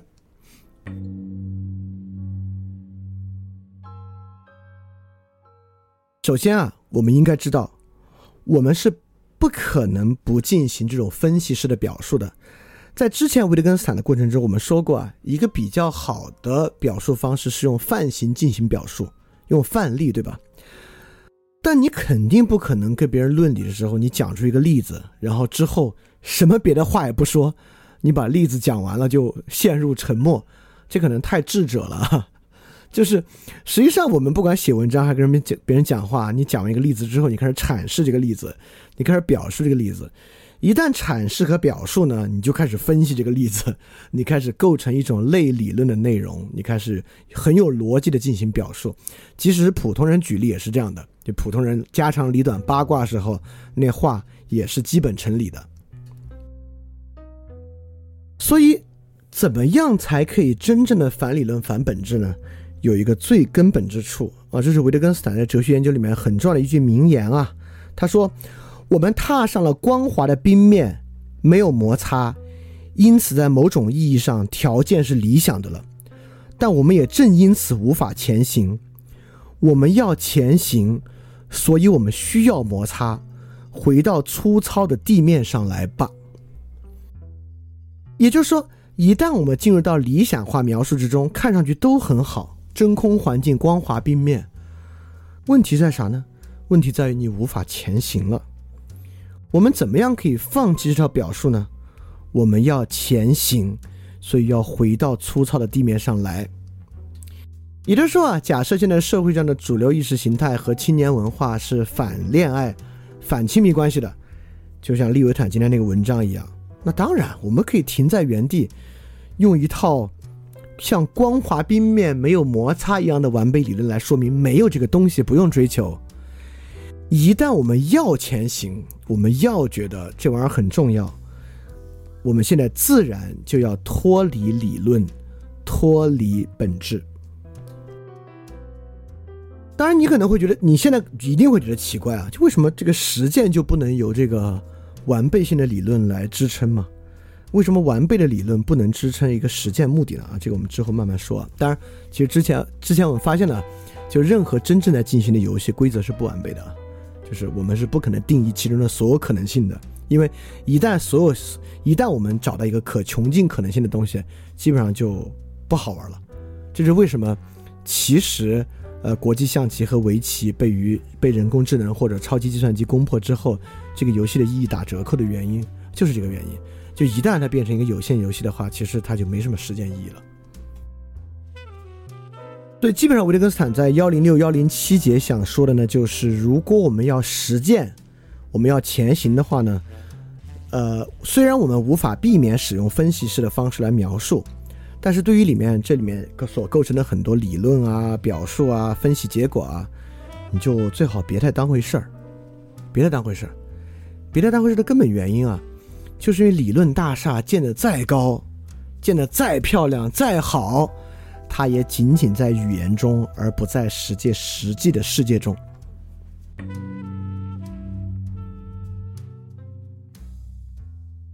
就像维特根斯坦在这里说的，我们谈论语言，就像我们在讲述行棋规则时谈论棋子那样。这个时候，我们没有在描述它的物理属性。就我们平时使用日常语言，不管在八卦，在跟别人论理，讲什么讲的头头是道的时候啊，我们其实没有太讲那个事情本身的属性，我们还是在谈这个规则。就我们绕半天，绕不出语言本身。它并没有一步被我们谈到世界之中，语言理想谈不到真实世界，这个事儿，康德我们当时其实也讲过，就是未来形而导论，未来形而上学导论三十三节，康德讲过纯粹理智概念是怎么迷惑人的，纯粹理智概念总是想去做超验的使用，中间我就不多说了，就超验各种理性推测啊、推论啊，都特别好。这个理性推论呢，就让这个单纯经验啊，一个经验取之不尽，用之不竭。康德的原话呢，就是说，理智啊，就不知不觉的给他自己的经验大厦之旁，又建造了一个规模更大的副厦，里面装的全都是思维存在体。他竟然没有注意到，他用这些虽然都是正当的概念，却远超出了他的使用界限。这就是康德认为纯粹理性的本体想象根本就没有描述真实事件，那个就是你的一个过度的本体想象。当时我们说啊，这就是过度的本体想象而已。因此呢，康德在那里为纯粹理性划界，划界是为什么呢？为信念和实践留有余地。维特根斯坦在这里做了非常类似的东西。我们语法的普遍性、语法的正当性，言谈特别好。但他一点都没有谈进真实世界，一点都没有谈进实际的物理属性。所以维特根斯坦说，语言或思想是一种独一无二的东西，这是一种迷信，是由语法的期幻产生出的迷信，但它不是错误的，对吧？它是一种迷信，但不是错误的。这正像康德讲，他用这些都是正当的概念，就它不是错误的。这些用法、这些推论、这些分析都是对的，但它是种迷信。什么迷信呢？你以为你在谈现实世界呢？这就像维特根斯坦在里面的一句话，在这里就可以取得理解。他说：“人们认为自己在一次又一次的追踪自然，其实只是沿着我们考察自然的形式兜圈子。”这个迷信呢？就是我们认为，我们透过语言分析是在考察自然本身。维特根斯坦说：“不是的，这只是我们考察自然的语言形式。你在语言上不断的描述，能够做的呢，就是在这个形式里面兜圈子。这是绝大部分论理和绝大部分理论的内容，就是在那里，在语言的形式之中兜圈子，确实是如此。所以说呢，我们的语法。”就产生了这种语言的理想形式，这个理想形式呢，就像康德说的，就建起了这个理念大厦。这个理念大厦呢，我们以为啊，我们在理念大厦里面呢，深刻的理解了我们自身和自然，但实际上呢，就是在言说我们自身的形式和言说自然的形式上面兜圈子。所以说，过度的理论旨趣和本质想象，透过理论通达本质呢，恰恰会远离那个。谈论的事情本身，而更是在一种语言形式上兜圈子的过程，这个是维特根斯坦要说的。因此，反本质和反理论的原因就在于，我们的本质言说和用语言构造的理论，被我们自己误以为是对于真实性质的反应，但实际上呢，只是对语言谈论那个对象某种形式的反应。那个形式和对象的实际性质啊，基本上是没什么关系的。所以这里其实可以说一下啊，就是假设维特根斯坦看我们今天能够读到的理论书，这种胡说八道呢，是某一些水平比较低的理论书这样，它的还是说很大范围这样的范围有多大呢？我觉得我们今天不管是言说自然科学的，言说尤其是言说社会的，言说经济的，尤其言说政治的，人类学的，道德的等等等等的书，尤其是那种构成理论的，道德有三种啊，复仇有四种啊，等等的，在维特根斯坦看来啊，可能百分之九十九的书都是都是这种语言形式的兜圈子。也就是说，当维特根斯坦说反本质、反理论的时候啊，他绝对不是说反对那些不好的理论，要一些比较好的理论，反对那些讲的不太好的本质。对那些具有深刻洞察的本质是好的。维特根斯坦基本在很强烈的认为，凡是这种以理想形式透过语言、通过句法分析、分解模式找到本质、挖掘出一套系统，尤其是理论化色彩越强、越形成一个概念与概念之间环环相扣理论的东西，越是在语言上兜圈子。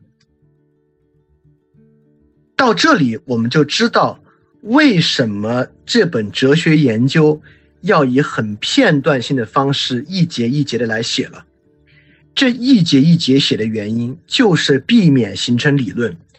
如果维特根维特根斯坦把它写的框架特别成熟，从前到后先说这个，再说这个，层层推进，那么里面实质的部分就会比兜圈子的部分要少。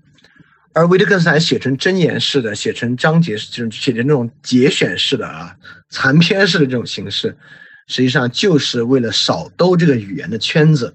当然，读的人呢就会很不习惯，会觉得脉络比较不清晰。当然，我们用剧读的方式串起来，前后形成小章节呢，就是带大家在里面兜点小圈子，我们稍微兜一点圈子来。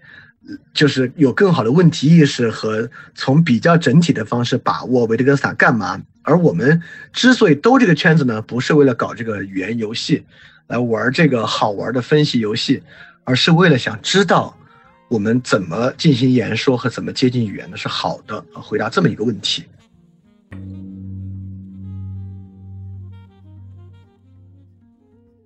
这一部分呢，讲的恰恰是在反本质、反理论的基础之上。维特根斯坦在说，这个语言的规范性就是语言本身的规范性破碎的地方。你看，我们本来的想法是，语言规范性特别完备完整、逻辑清晰的地方是反映真实的。但维特根斯坦透过语法笑话在说，这恰恰是语言规范性破碎、不合逻辑、不对的地方，实际上具有某种深度。言下之意呢，是更真实。原话是说：“我们问问自己，我们为什么觉得语法笑话具有深度？”他还打括号说：“那的确是一种哲学深度，因为从语法的理想之上，这恰恰是理想破碎之处。我们原来以为理想着通联真实，维特根斯坦通过语法笑话的例子说明，与理想破碎的地方通联真实。我们回去看那种苏联政治笑话，绝大部分是语法笑话。我这边摘了两个。”第一个呢说，你能描述一下东德的地理特征吗？回答说，一个充满各种瓶颈的坦途，对吧？这明显是一个语法错误，各种瓶颈的坦途。但是我们都明白，虽然这个地方语语语言的规范性和语言理想破碎，我们知道哦，指的是那么一个状况啊，真有意思。第二个笑话是这样的，说两只兔子在街上碰面。兔子甲说：“出了什么事儿？你怎么这么着急呢？”兔子乙说：“你没听说吗？传的特别凶，所有的骆驼都要被阉割。”兔子甲说：“你又不是骆驼，你慌什么呀？”兔子乙说：“等人家把你抓了阉了，你到时候再去想证明自己是不是骆驼吧。”你看，阉骆驼，它是兔子，为什么要证明自己是不是骆驼？这种语言的理想上说不过去，对吧？从语言的定义之上，这都矛盾的事情。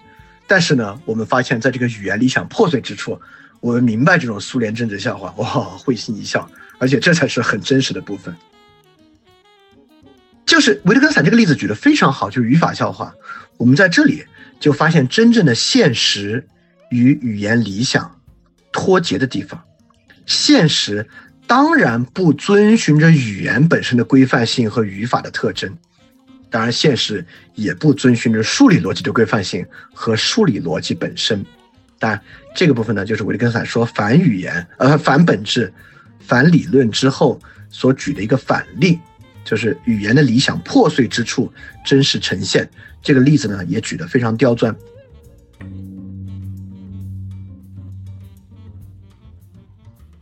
好，从分析语言具有分析性啊，就是去说啊，语言具有分析的这个我们熟视无睹的错误，到构成超级概念、超级秩序和我们日常语言这个理想形式，维特根斯坦就说了为什么要反本质，为什么要反理论。啊，下面最后一个部分呢，维特根斯坦就说我们反本质、反理论之后，哲学作为医治，医治啥？我们怎么利用哲学来医治我们的表述这个问题？当然啊，这里面就关于了我们应该如何言说，怎么言说是一种比较好的言说，一种范导性的一种指引吧。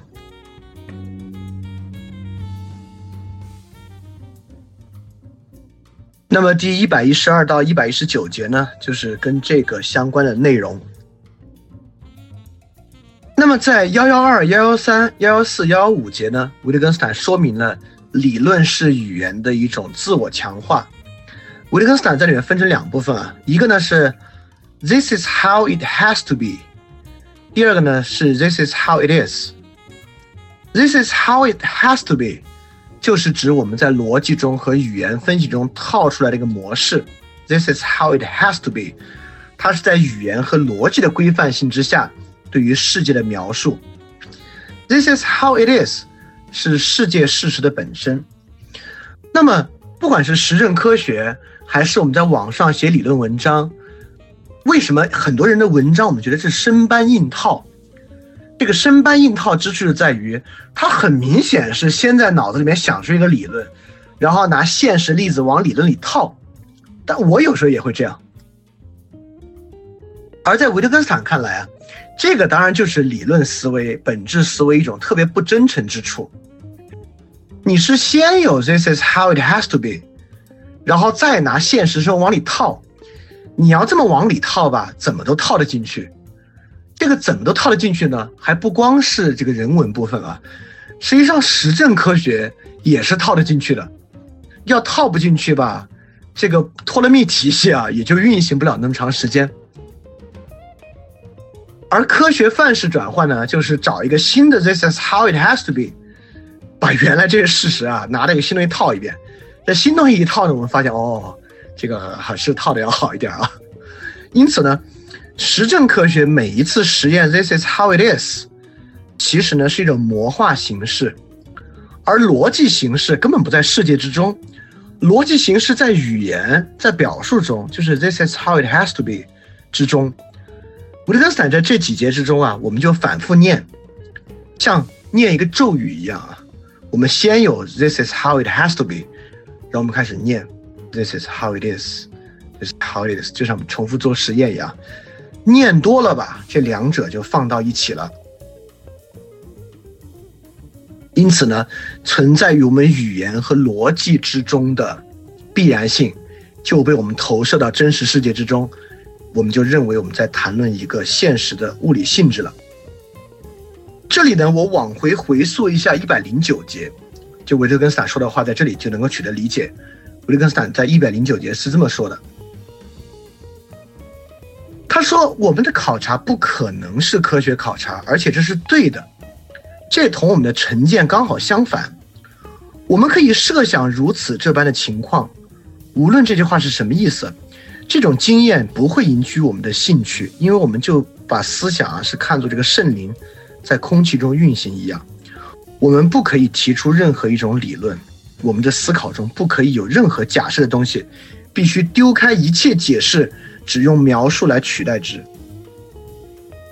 我们可以设想如此这般的情况，就是 This is how it has to be，就是我们这种用语言逻辑构成的理论。伍德根斯坦在这里说我们该怎么办？因为我们一旦把这个 This is how it has to be 放在前面，不管这这个 This is how it has to be。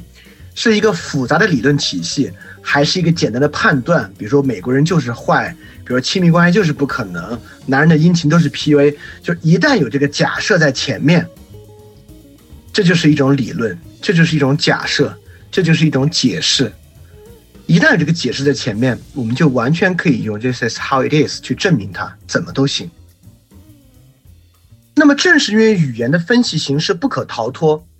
因此，在我们的思考之中，维特根斯坦提出的就是，我们不要去想一种语言理想是可能的，并为其寻找现实依据。我们最好不要做理想建模，用现实证明来完成理论构造。就是我们先在脑子里想出一个理想建模这个事儿，就最好别这么去想。就魔化形式就是魔化形式。不必靠一个逻辑形式在前面去引导它。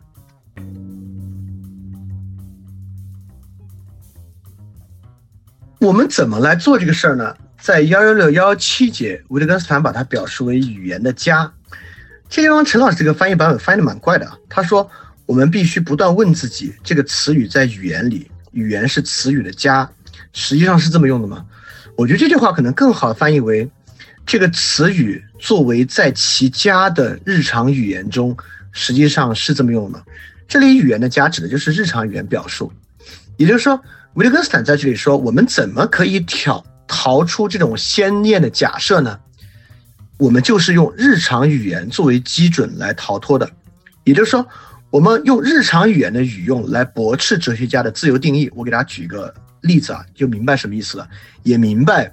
在前面的部分，维特根斯坦说不要有理论，不要有假设是啥意思？你看，我们知道修谟在人类理理解研究的时候，里面一个很重要的概念就是印象。修谟当然在定义这个印象，修谟呢就是一个假设。修谟的假设印象是什么呢？他说，我们在这里所说的印象，指的是一切生动的感知。当我们听到、看到、感受到，当我们爱，当我们恨，当我们有所欲望或者意愿。印象与观念是不同的，观念就没那么活跃，所以在休谟看起来，这个印象是一个最基础的第一层感知，是非常鲜活的一种非常 raw、非常深的印象，对吧？我们印象 impression。OK，这是休谟的假设啊。休谟为了构筑他的理论呢，就产生了这个假设。好，那我们用这个现实生活的语用啊，我们经常，比如说我们在一个公司里面，我们面面试完一个人。啊，那个人出去了，我们开始讨论。我们说，哎，怎么样？你的印象怎么样？我们在这里是在描述一种很深的东西吗？我们说，哎呦，这种人给我一个特别强烈的感觉。不是，一般我们不这么说啊。比如我们问你对他印象怎么样，我们说啊，很可能我们会回答，我觉得他太理性了。当我们说我觉得他太理性的时候，这里面赫然已经开始运用理念了。这就是个错误的理念吗？是一个错误的想法吗？不是啊。也就是说，很显然。修魔假设，我们脑子里面是有一种特别深的、原初的、没有受到任何理念沾染的印象，没不存在这个东西。当我们脑子里产生现象和印象的时候啊，已经受到了我们以前的经验，受到了很多理念的影响和认识。我们构筑印象的时候，就是在很多先入之见的基础之上来构筑印象的。因此，日常语言很显然告诉我们，我们基本上没有纯印象这么回事儿，是不存在一种纯印象的。这个方法其实被维特根斯坦之后，类似于奥斯汀啊等等用了很多。像哲学家经常愿意这么说：，当我们知道的时候怎么怎么样，那奥斯汀就找到大量的日常语言来论述什么叫做我知道。我们之前讲过什么叫 I know，我们之前其实引用过一次，对吧？所以，而这个 I know 呢，确实，它反过来啊，就说明，当哲学家在说 I know 的时候，那个想法是很奇怪的。类似的东西还非常多，类似于胡塞尔的现象学，应该是要求悬搁一切理论，悬搁一切成见，来回到事实本身的。但在我们日常生活应应用现象的时候啊，我们很明显的发现，我们怎么可能悬搁一切呢？就我们怎么可能没有任何先入之见的去看待事物呢？因此，胡塞尔的这种纯粹的回到事实本身，被海德格尔改造为某种此在意义上的阐释学，实际上呢，就是在维特根斯坦这个，就也不是说在这个基础之上，他们俩是各自独立的发展理论的，跟这个呢就很像。所以我们特别想知道反本质、反理论，那还怎么认识、怎么说话呢？其实维特根斯坦也说了。我们是不可能彻底摆脱分析式描述的，所以当我们反本质、反理论之后，有一个很重要的东西，就是在我们日常语言的基础之上来思考这个问题。因此呢，我们用日常语言这种坚实的、能够帮助我们前行的粗糙概念，来反对纯粹理论和本质之中那种言说、那种哲学家自由自在发明的那种概念。不管他发明的概念体系有多少概念在支撑他，这个都不如我们的现实概念好。但这里一定要有人要论问了啊，这个反本质、反理论是反对一切本质和理论啊，这个自然科学的本质和理论也要反对吗？那就看这个自然科学的理论是要来干嘛。其实我们我们也知道，很多我们在实际生活中运用啊，就是应用科学的时候，这个应用科学和理论研究的时候的想法是非常非常不同的。你就可以想象，在医院中，医生是如何问诊的。就除了那些纯粹靠这个技术感官采集出来的指标啊，医生在讲那些术语的时候呢，当然是在一套完好的理论之中去推进的。但是日常生活当当医生谈到疼、谈到不舒服、谈到精力不济啊等等的时候，医生是怎么样使用这套语言来与你讨论症状，并且推进一个诊断的？在这些地方呢，你就能看出，在实际应用的时候，如果它不是已经完整的被封装到仪器之中了。我们是怎么讨论的？而我们平时为什么能够在有仪器的环境之下去讨论那些理论词汇呢？实际上也是因为仪器所构成的语境，才能够让我们进行那样的一个讨论。是仪器在前，而不是理论在前。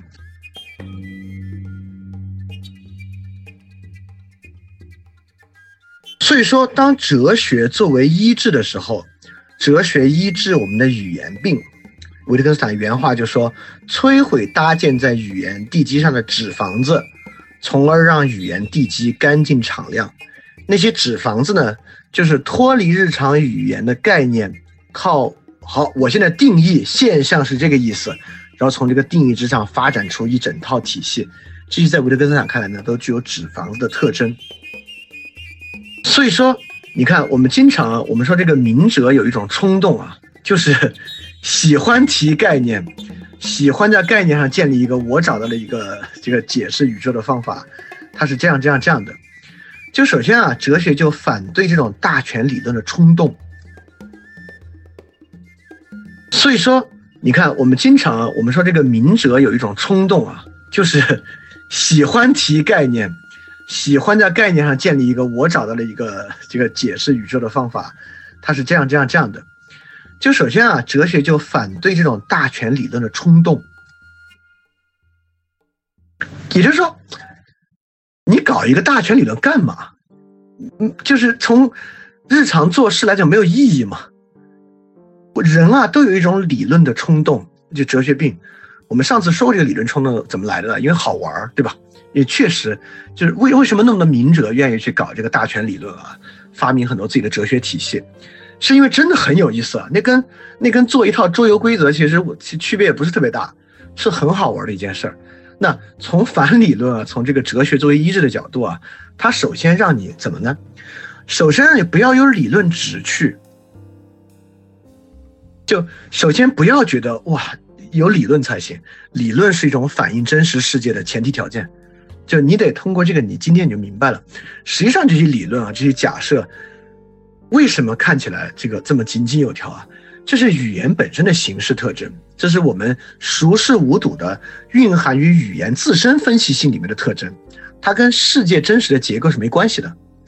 所以说呢，我们推导这些纸房子，能够在粗糙的地基之上，以日常语言的方式推进。所以说呢，哲学的成果就是揭示出这样那样十足的胡话，揭示我们理解撞上了语言界限，撞出了肿块。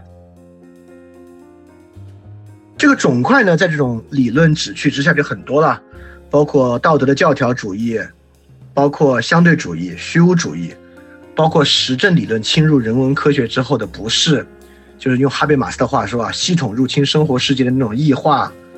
包括在今天的公共言论、公共言谈之下，什么都可以反驳，什么都可以获得辩护，这些呢，就是明明显显，我们因为语言的问题造成的肿块儿。因此，在这个基础之上，我们反理论该怎么做呢？所以，我认为很重要的就是用日常语言去解构我们的成见。但是呢，我们绝不主张这种解构本身产生了新的理论。所以，法国后现代有个巨大的问题，就是拿解构当大权理论来看待，又形成了新的肿块。也就是说，当我因为我们无法逃脱语言的分析性质，即使是日常语言也具有这种理想的分析性质，这个没办法的。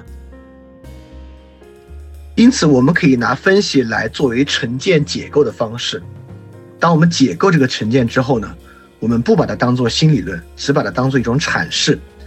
在我们做就是正向描述的时候呢，以泛型为主。当然，我们不可能谈完一个例子就立马住口。我们肯定对这个例子呢要有阐释，这个阐释呢一定要注意在很有语境的条件之下来开展分析。你看，比如说我之前说这个审美权威那个事情啊，我说这个权威当时呢是与权威和平民的对应，很快网上就有聪明人举出了反例，说你看你这个权威理论很大的漏洞，你说集合是权威。IGN 自然也是权威。当两个权威相冲突的时候，我们听权威的只有两个原权威相冲突，该听谁？很有道理，对吧？我这个权威理论确实漏洞好大。也就是说，如果你反理论、反本质呢，就无所谓。就是当我在当前这个语境之下分析的时候，现在展现出的是权威与平民之争，你。拉一个遥远的理论上两权威相斥的例子，对于现在这个例子不构成反驳。因此之前在群里讨论说，我们说过，这个人今天说道德是这样的，明天说道德恰恰不是那样的，而是另外一个，不代表他双标，不代表他理论自相矛盾。我们在一个语境之下说啊。不同流合污是很重要的事情，在另一个语境之下说，不同流合污是一个特别不达标的基础。这个话不是我们前后矛盾，我们也并不想，我们怎么能够把不同流合污在一个更高的层面之上达到一个逻辑的自洽，让他不要在这两个地方矛盾？有没有一种解释超出他两点？你要非从语言上构造，绝对是可以的。你就用前阶段、后阶段、早期、中期、晚期，但是意义何在？什么是早早期？什么是中期？什么是晚期？你搭建这个东西，把这个道理说圆，那只是在语言的形式之上兜圆了而已，它跟现实生活没有关系。所以，并不追求这种融贯。融贯呢，那肯定是在某种语境之下的融贯。而并不必去追求跨语境前后各种融贯，但如果我以前曾经主张过跨语境的融贯呢，那这个确实是想法 很大的转变。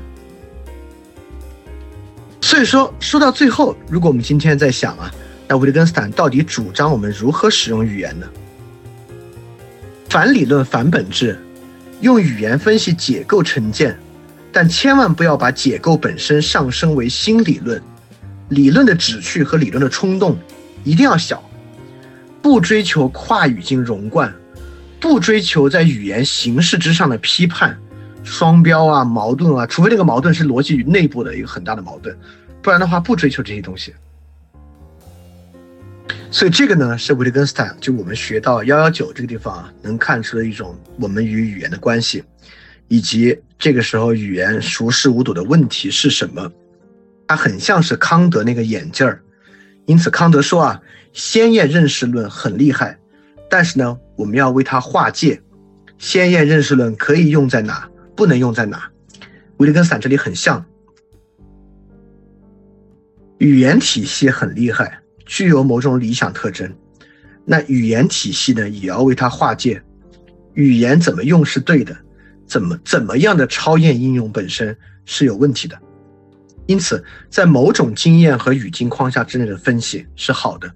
一旦我们希望跳过它，做完备性的跨语境的绝对真的句法，超级秩序、超级概念，这个事儿呢就超出了范围，就是我们使用哲学需要去医治的内容。好，那么我们今天要讲的部分就到这儿。现在我们来看大家有没有什么问题要问。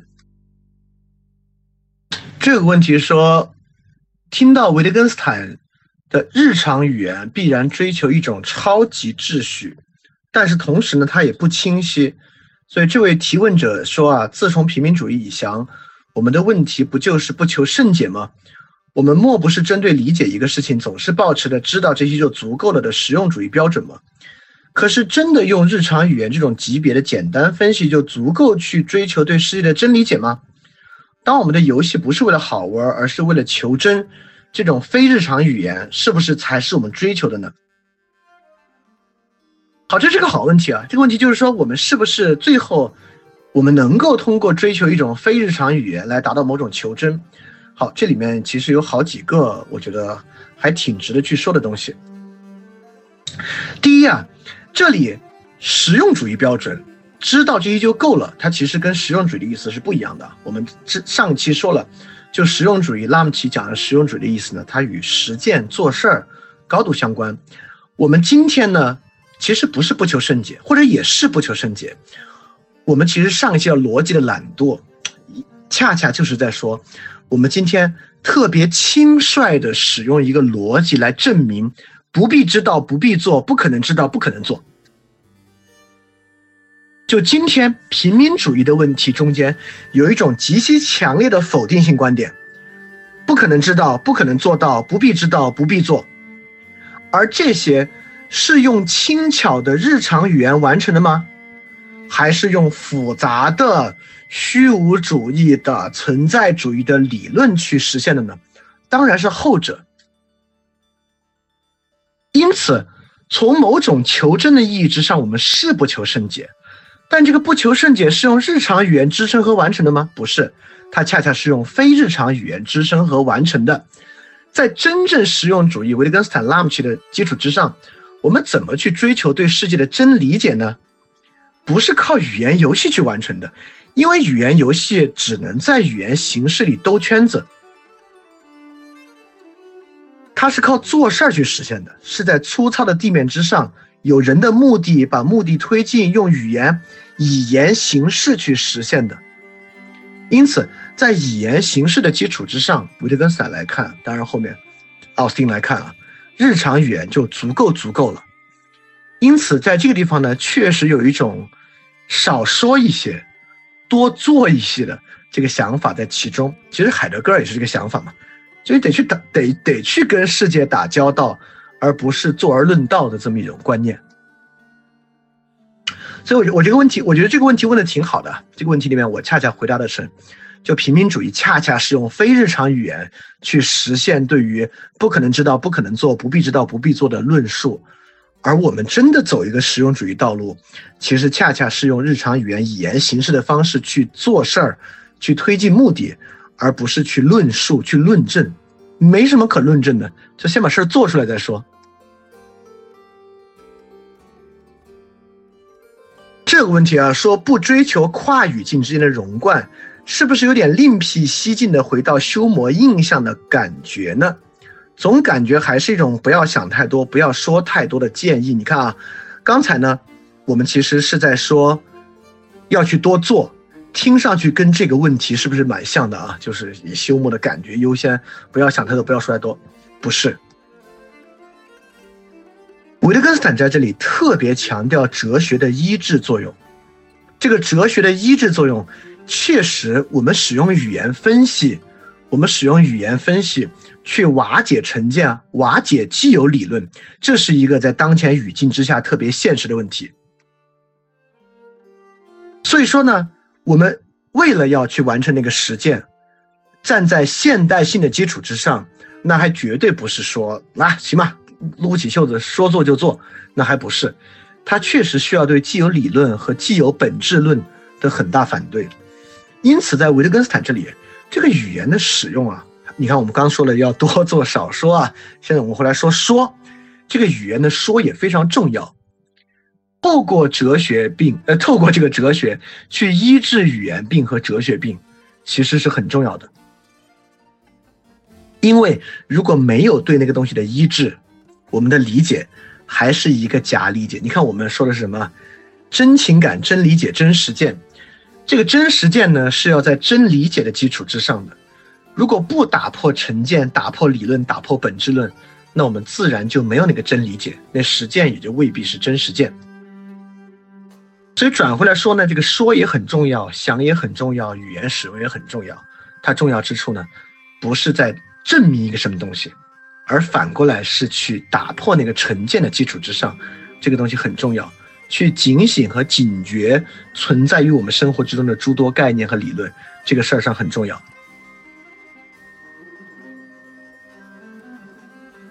这个问题啊，说维特根斯坦这里不追求跨语境融贯、有语境的分析语言，和《论语》里面呈现出孔子记事论里有相似之处吗？其实特别有。你看，不同的孔子弟子问人问同一个问题。孔子前后回答截然相反，对吧？你我们说孔子逻辑上不融贯、双标，但我们知道《论语》里面这么写，恰恰不是，而是说孔子在不同的语境之下给予不同的东西。对于不同的人来讲啊，人的内核是不同的。当然，你可以说人的内核是一种人与人的秩序。那维特根斯坦就要说了，说得好。当然，你现在只是欠我人与人的秩序是啥意思？你很可能就是把好换成了人与人的秩序这个词而已。所以维特根斯坦这里跟这里的东西呢，跟《论语》里面那种记事论理是非常非常有相似之处的。这个当然，我们为什么我们要先讲维特根斯坦，下一个讲的就是讲孔子的《论语》嘛？其实就能够看到这里面的一些语言观念在其中的一些延续啊，就是在那种论理方式里面的延续，其实是很有意思的啊。好，这里说。语言游戏这个概念是不是一种特别好的理论的概念发明，用来投下光照？是的，在上一期节目之中，我们还说过，维特根斯坦自己也说，我们怎么样洞察逻辑的冲动呢？它就是靠语言游戏投下光照。我们发现那玩意儿好玩儿。那么这个概念，我们就要看语言游戏概念。维特根斯坦则自己说了，语言游戏没有一种本质，而是家族类似。所以语言游戏不是一个边界清晰的概念，不是一个靠选言结合。能够构成的概念，所以说，当我我们如果要使用一个概念呢，确实我们能够考虑一个类似于家族类似的概念来投下光照，这是一个比较有意思的东西。当然，这个语言游戏啊，就是随着哲学研究往后的深入啊，它在不同地方的使用，兴许大家对于这种概念的运作方式，而不是像演化这样概念的运作方式，可能会更熟悉一些。啊，这里有个问题啊，说如果用理论去解释世界，只是语言自身形式的重复，这样做不会产生一种行动的视角吗？例如演化论，在最后五个字之前，我都挺认可的，就是用理论解释世界，只是语言自身形式的重复，这样做能不能促成一种行动的视角？能，但是啊，这个行动的视角是不是演化论？我还真觉得，还恰恰完全不是。就如果这个行动的视角非要有一个什么论的话，比较跟它接近啊，那我觉得它产生的是目的论，就是前几章我们提到过的，就是一个语用一个语言规则，它的解释的视角和基础是啥？我们说的是人的目的，对吧？我们当时还举了一个例子啊，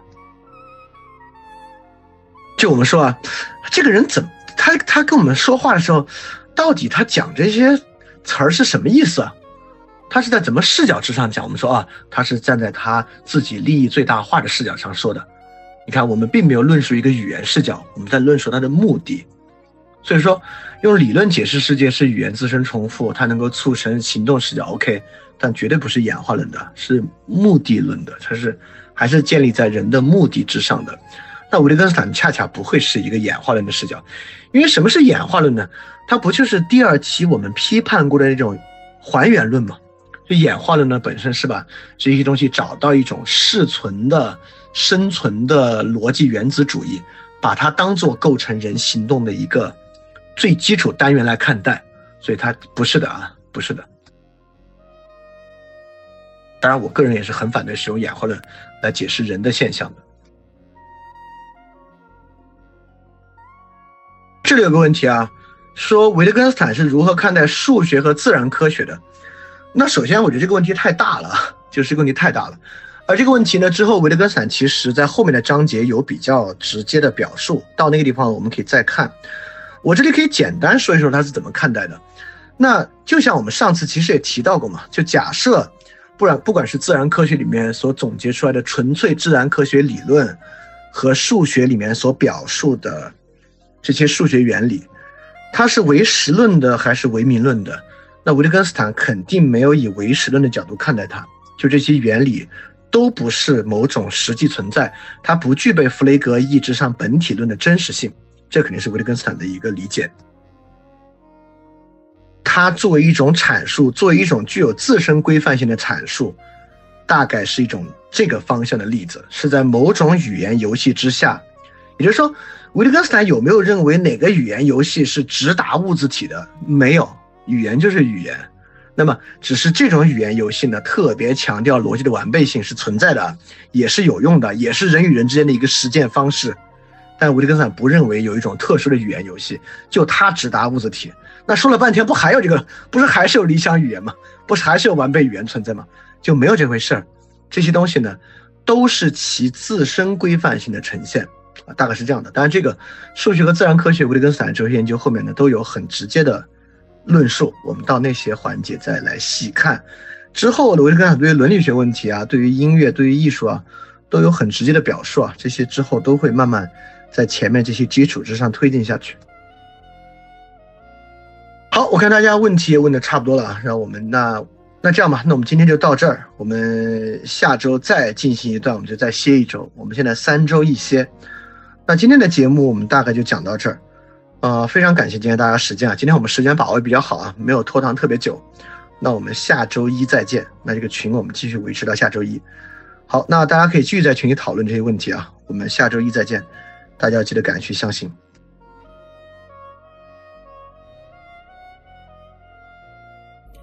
欢迎转发节目，邀请更多人参与到飞人电台的知识分享之中来。如果想参与微信群的活动，请添加微信号“想借 Joy Share”，X I A N G J I E J O Y S H A R E，并发送“翻转电台”就可以加入微信群了。欢迎你来。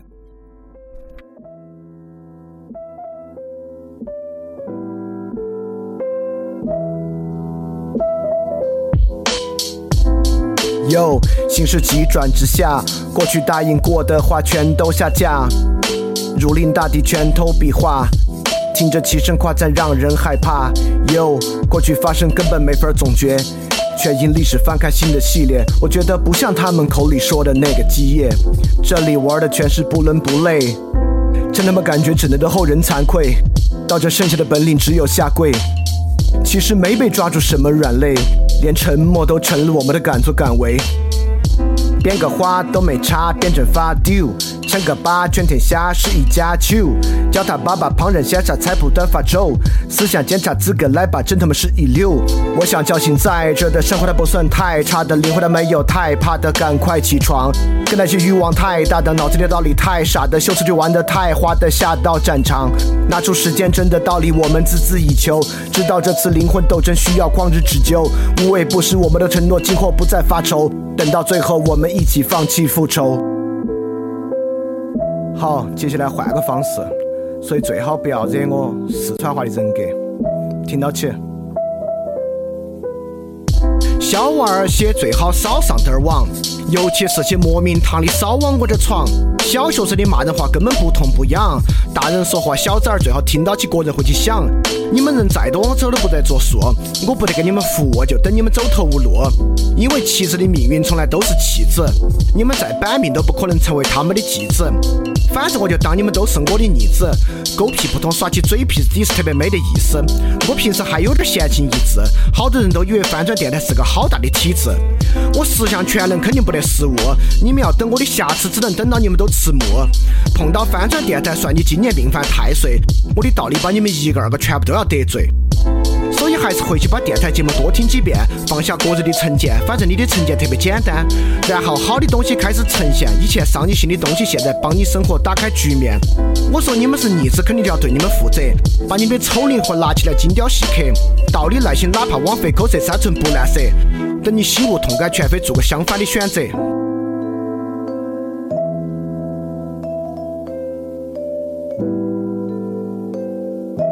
Check this。我最烦你们成事不足败事有余，投机倒把拼凑垃圾到处搅局，胡扯电影讲鬼故事还有虚情假意，追求热点播放不到我的十分之一。有些文盲媒体最好不要评价我，我怕你惹火烧身，最后后果你也没法躲。反正我的世界深渊从来不在我，我不锤你，公益暗中帮我。你们要想票儿赚够我不得管，但你们还想搬弄是非事不过三。回去守好你的一亩三分地，重要的公共话题你们最好不要出来参与。一天到晚资本主义批判的爽，又还想专营拿个苹果的奖，票子面子里子一举三得你在做梦，要的太多了，结果效果只有个碰。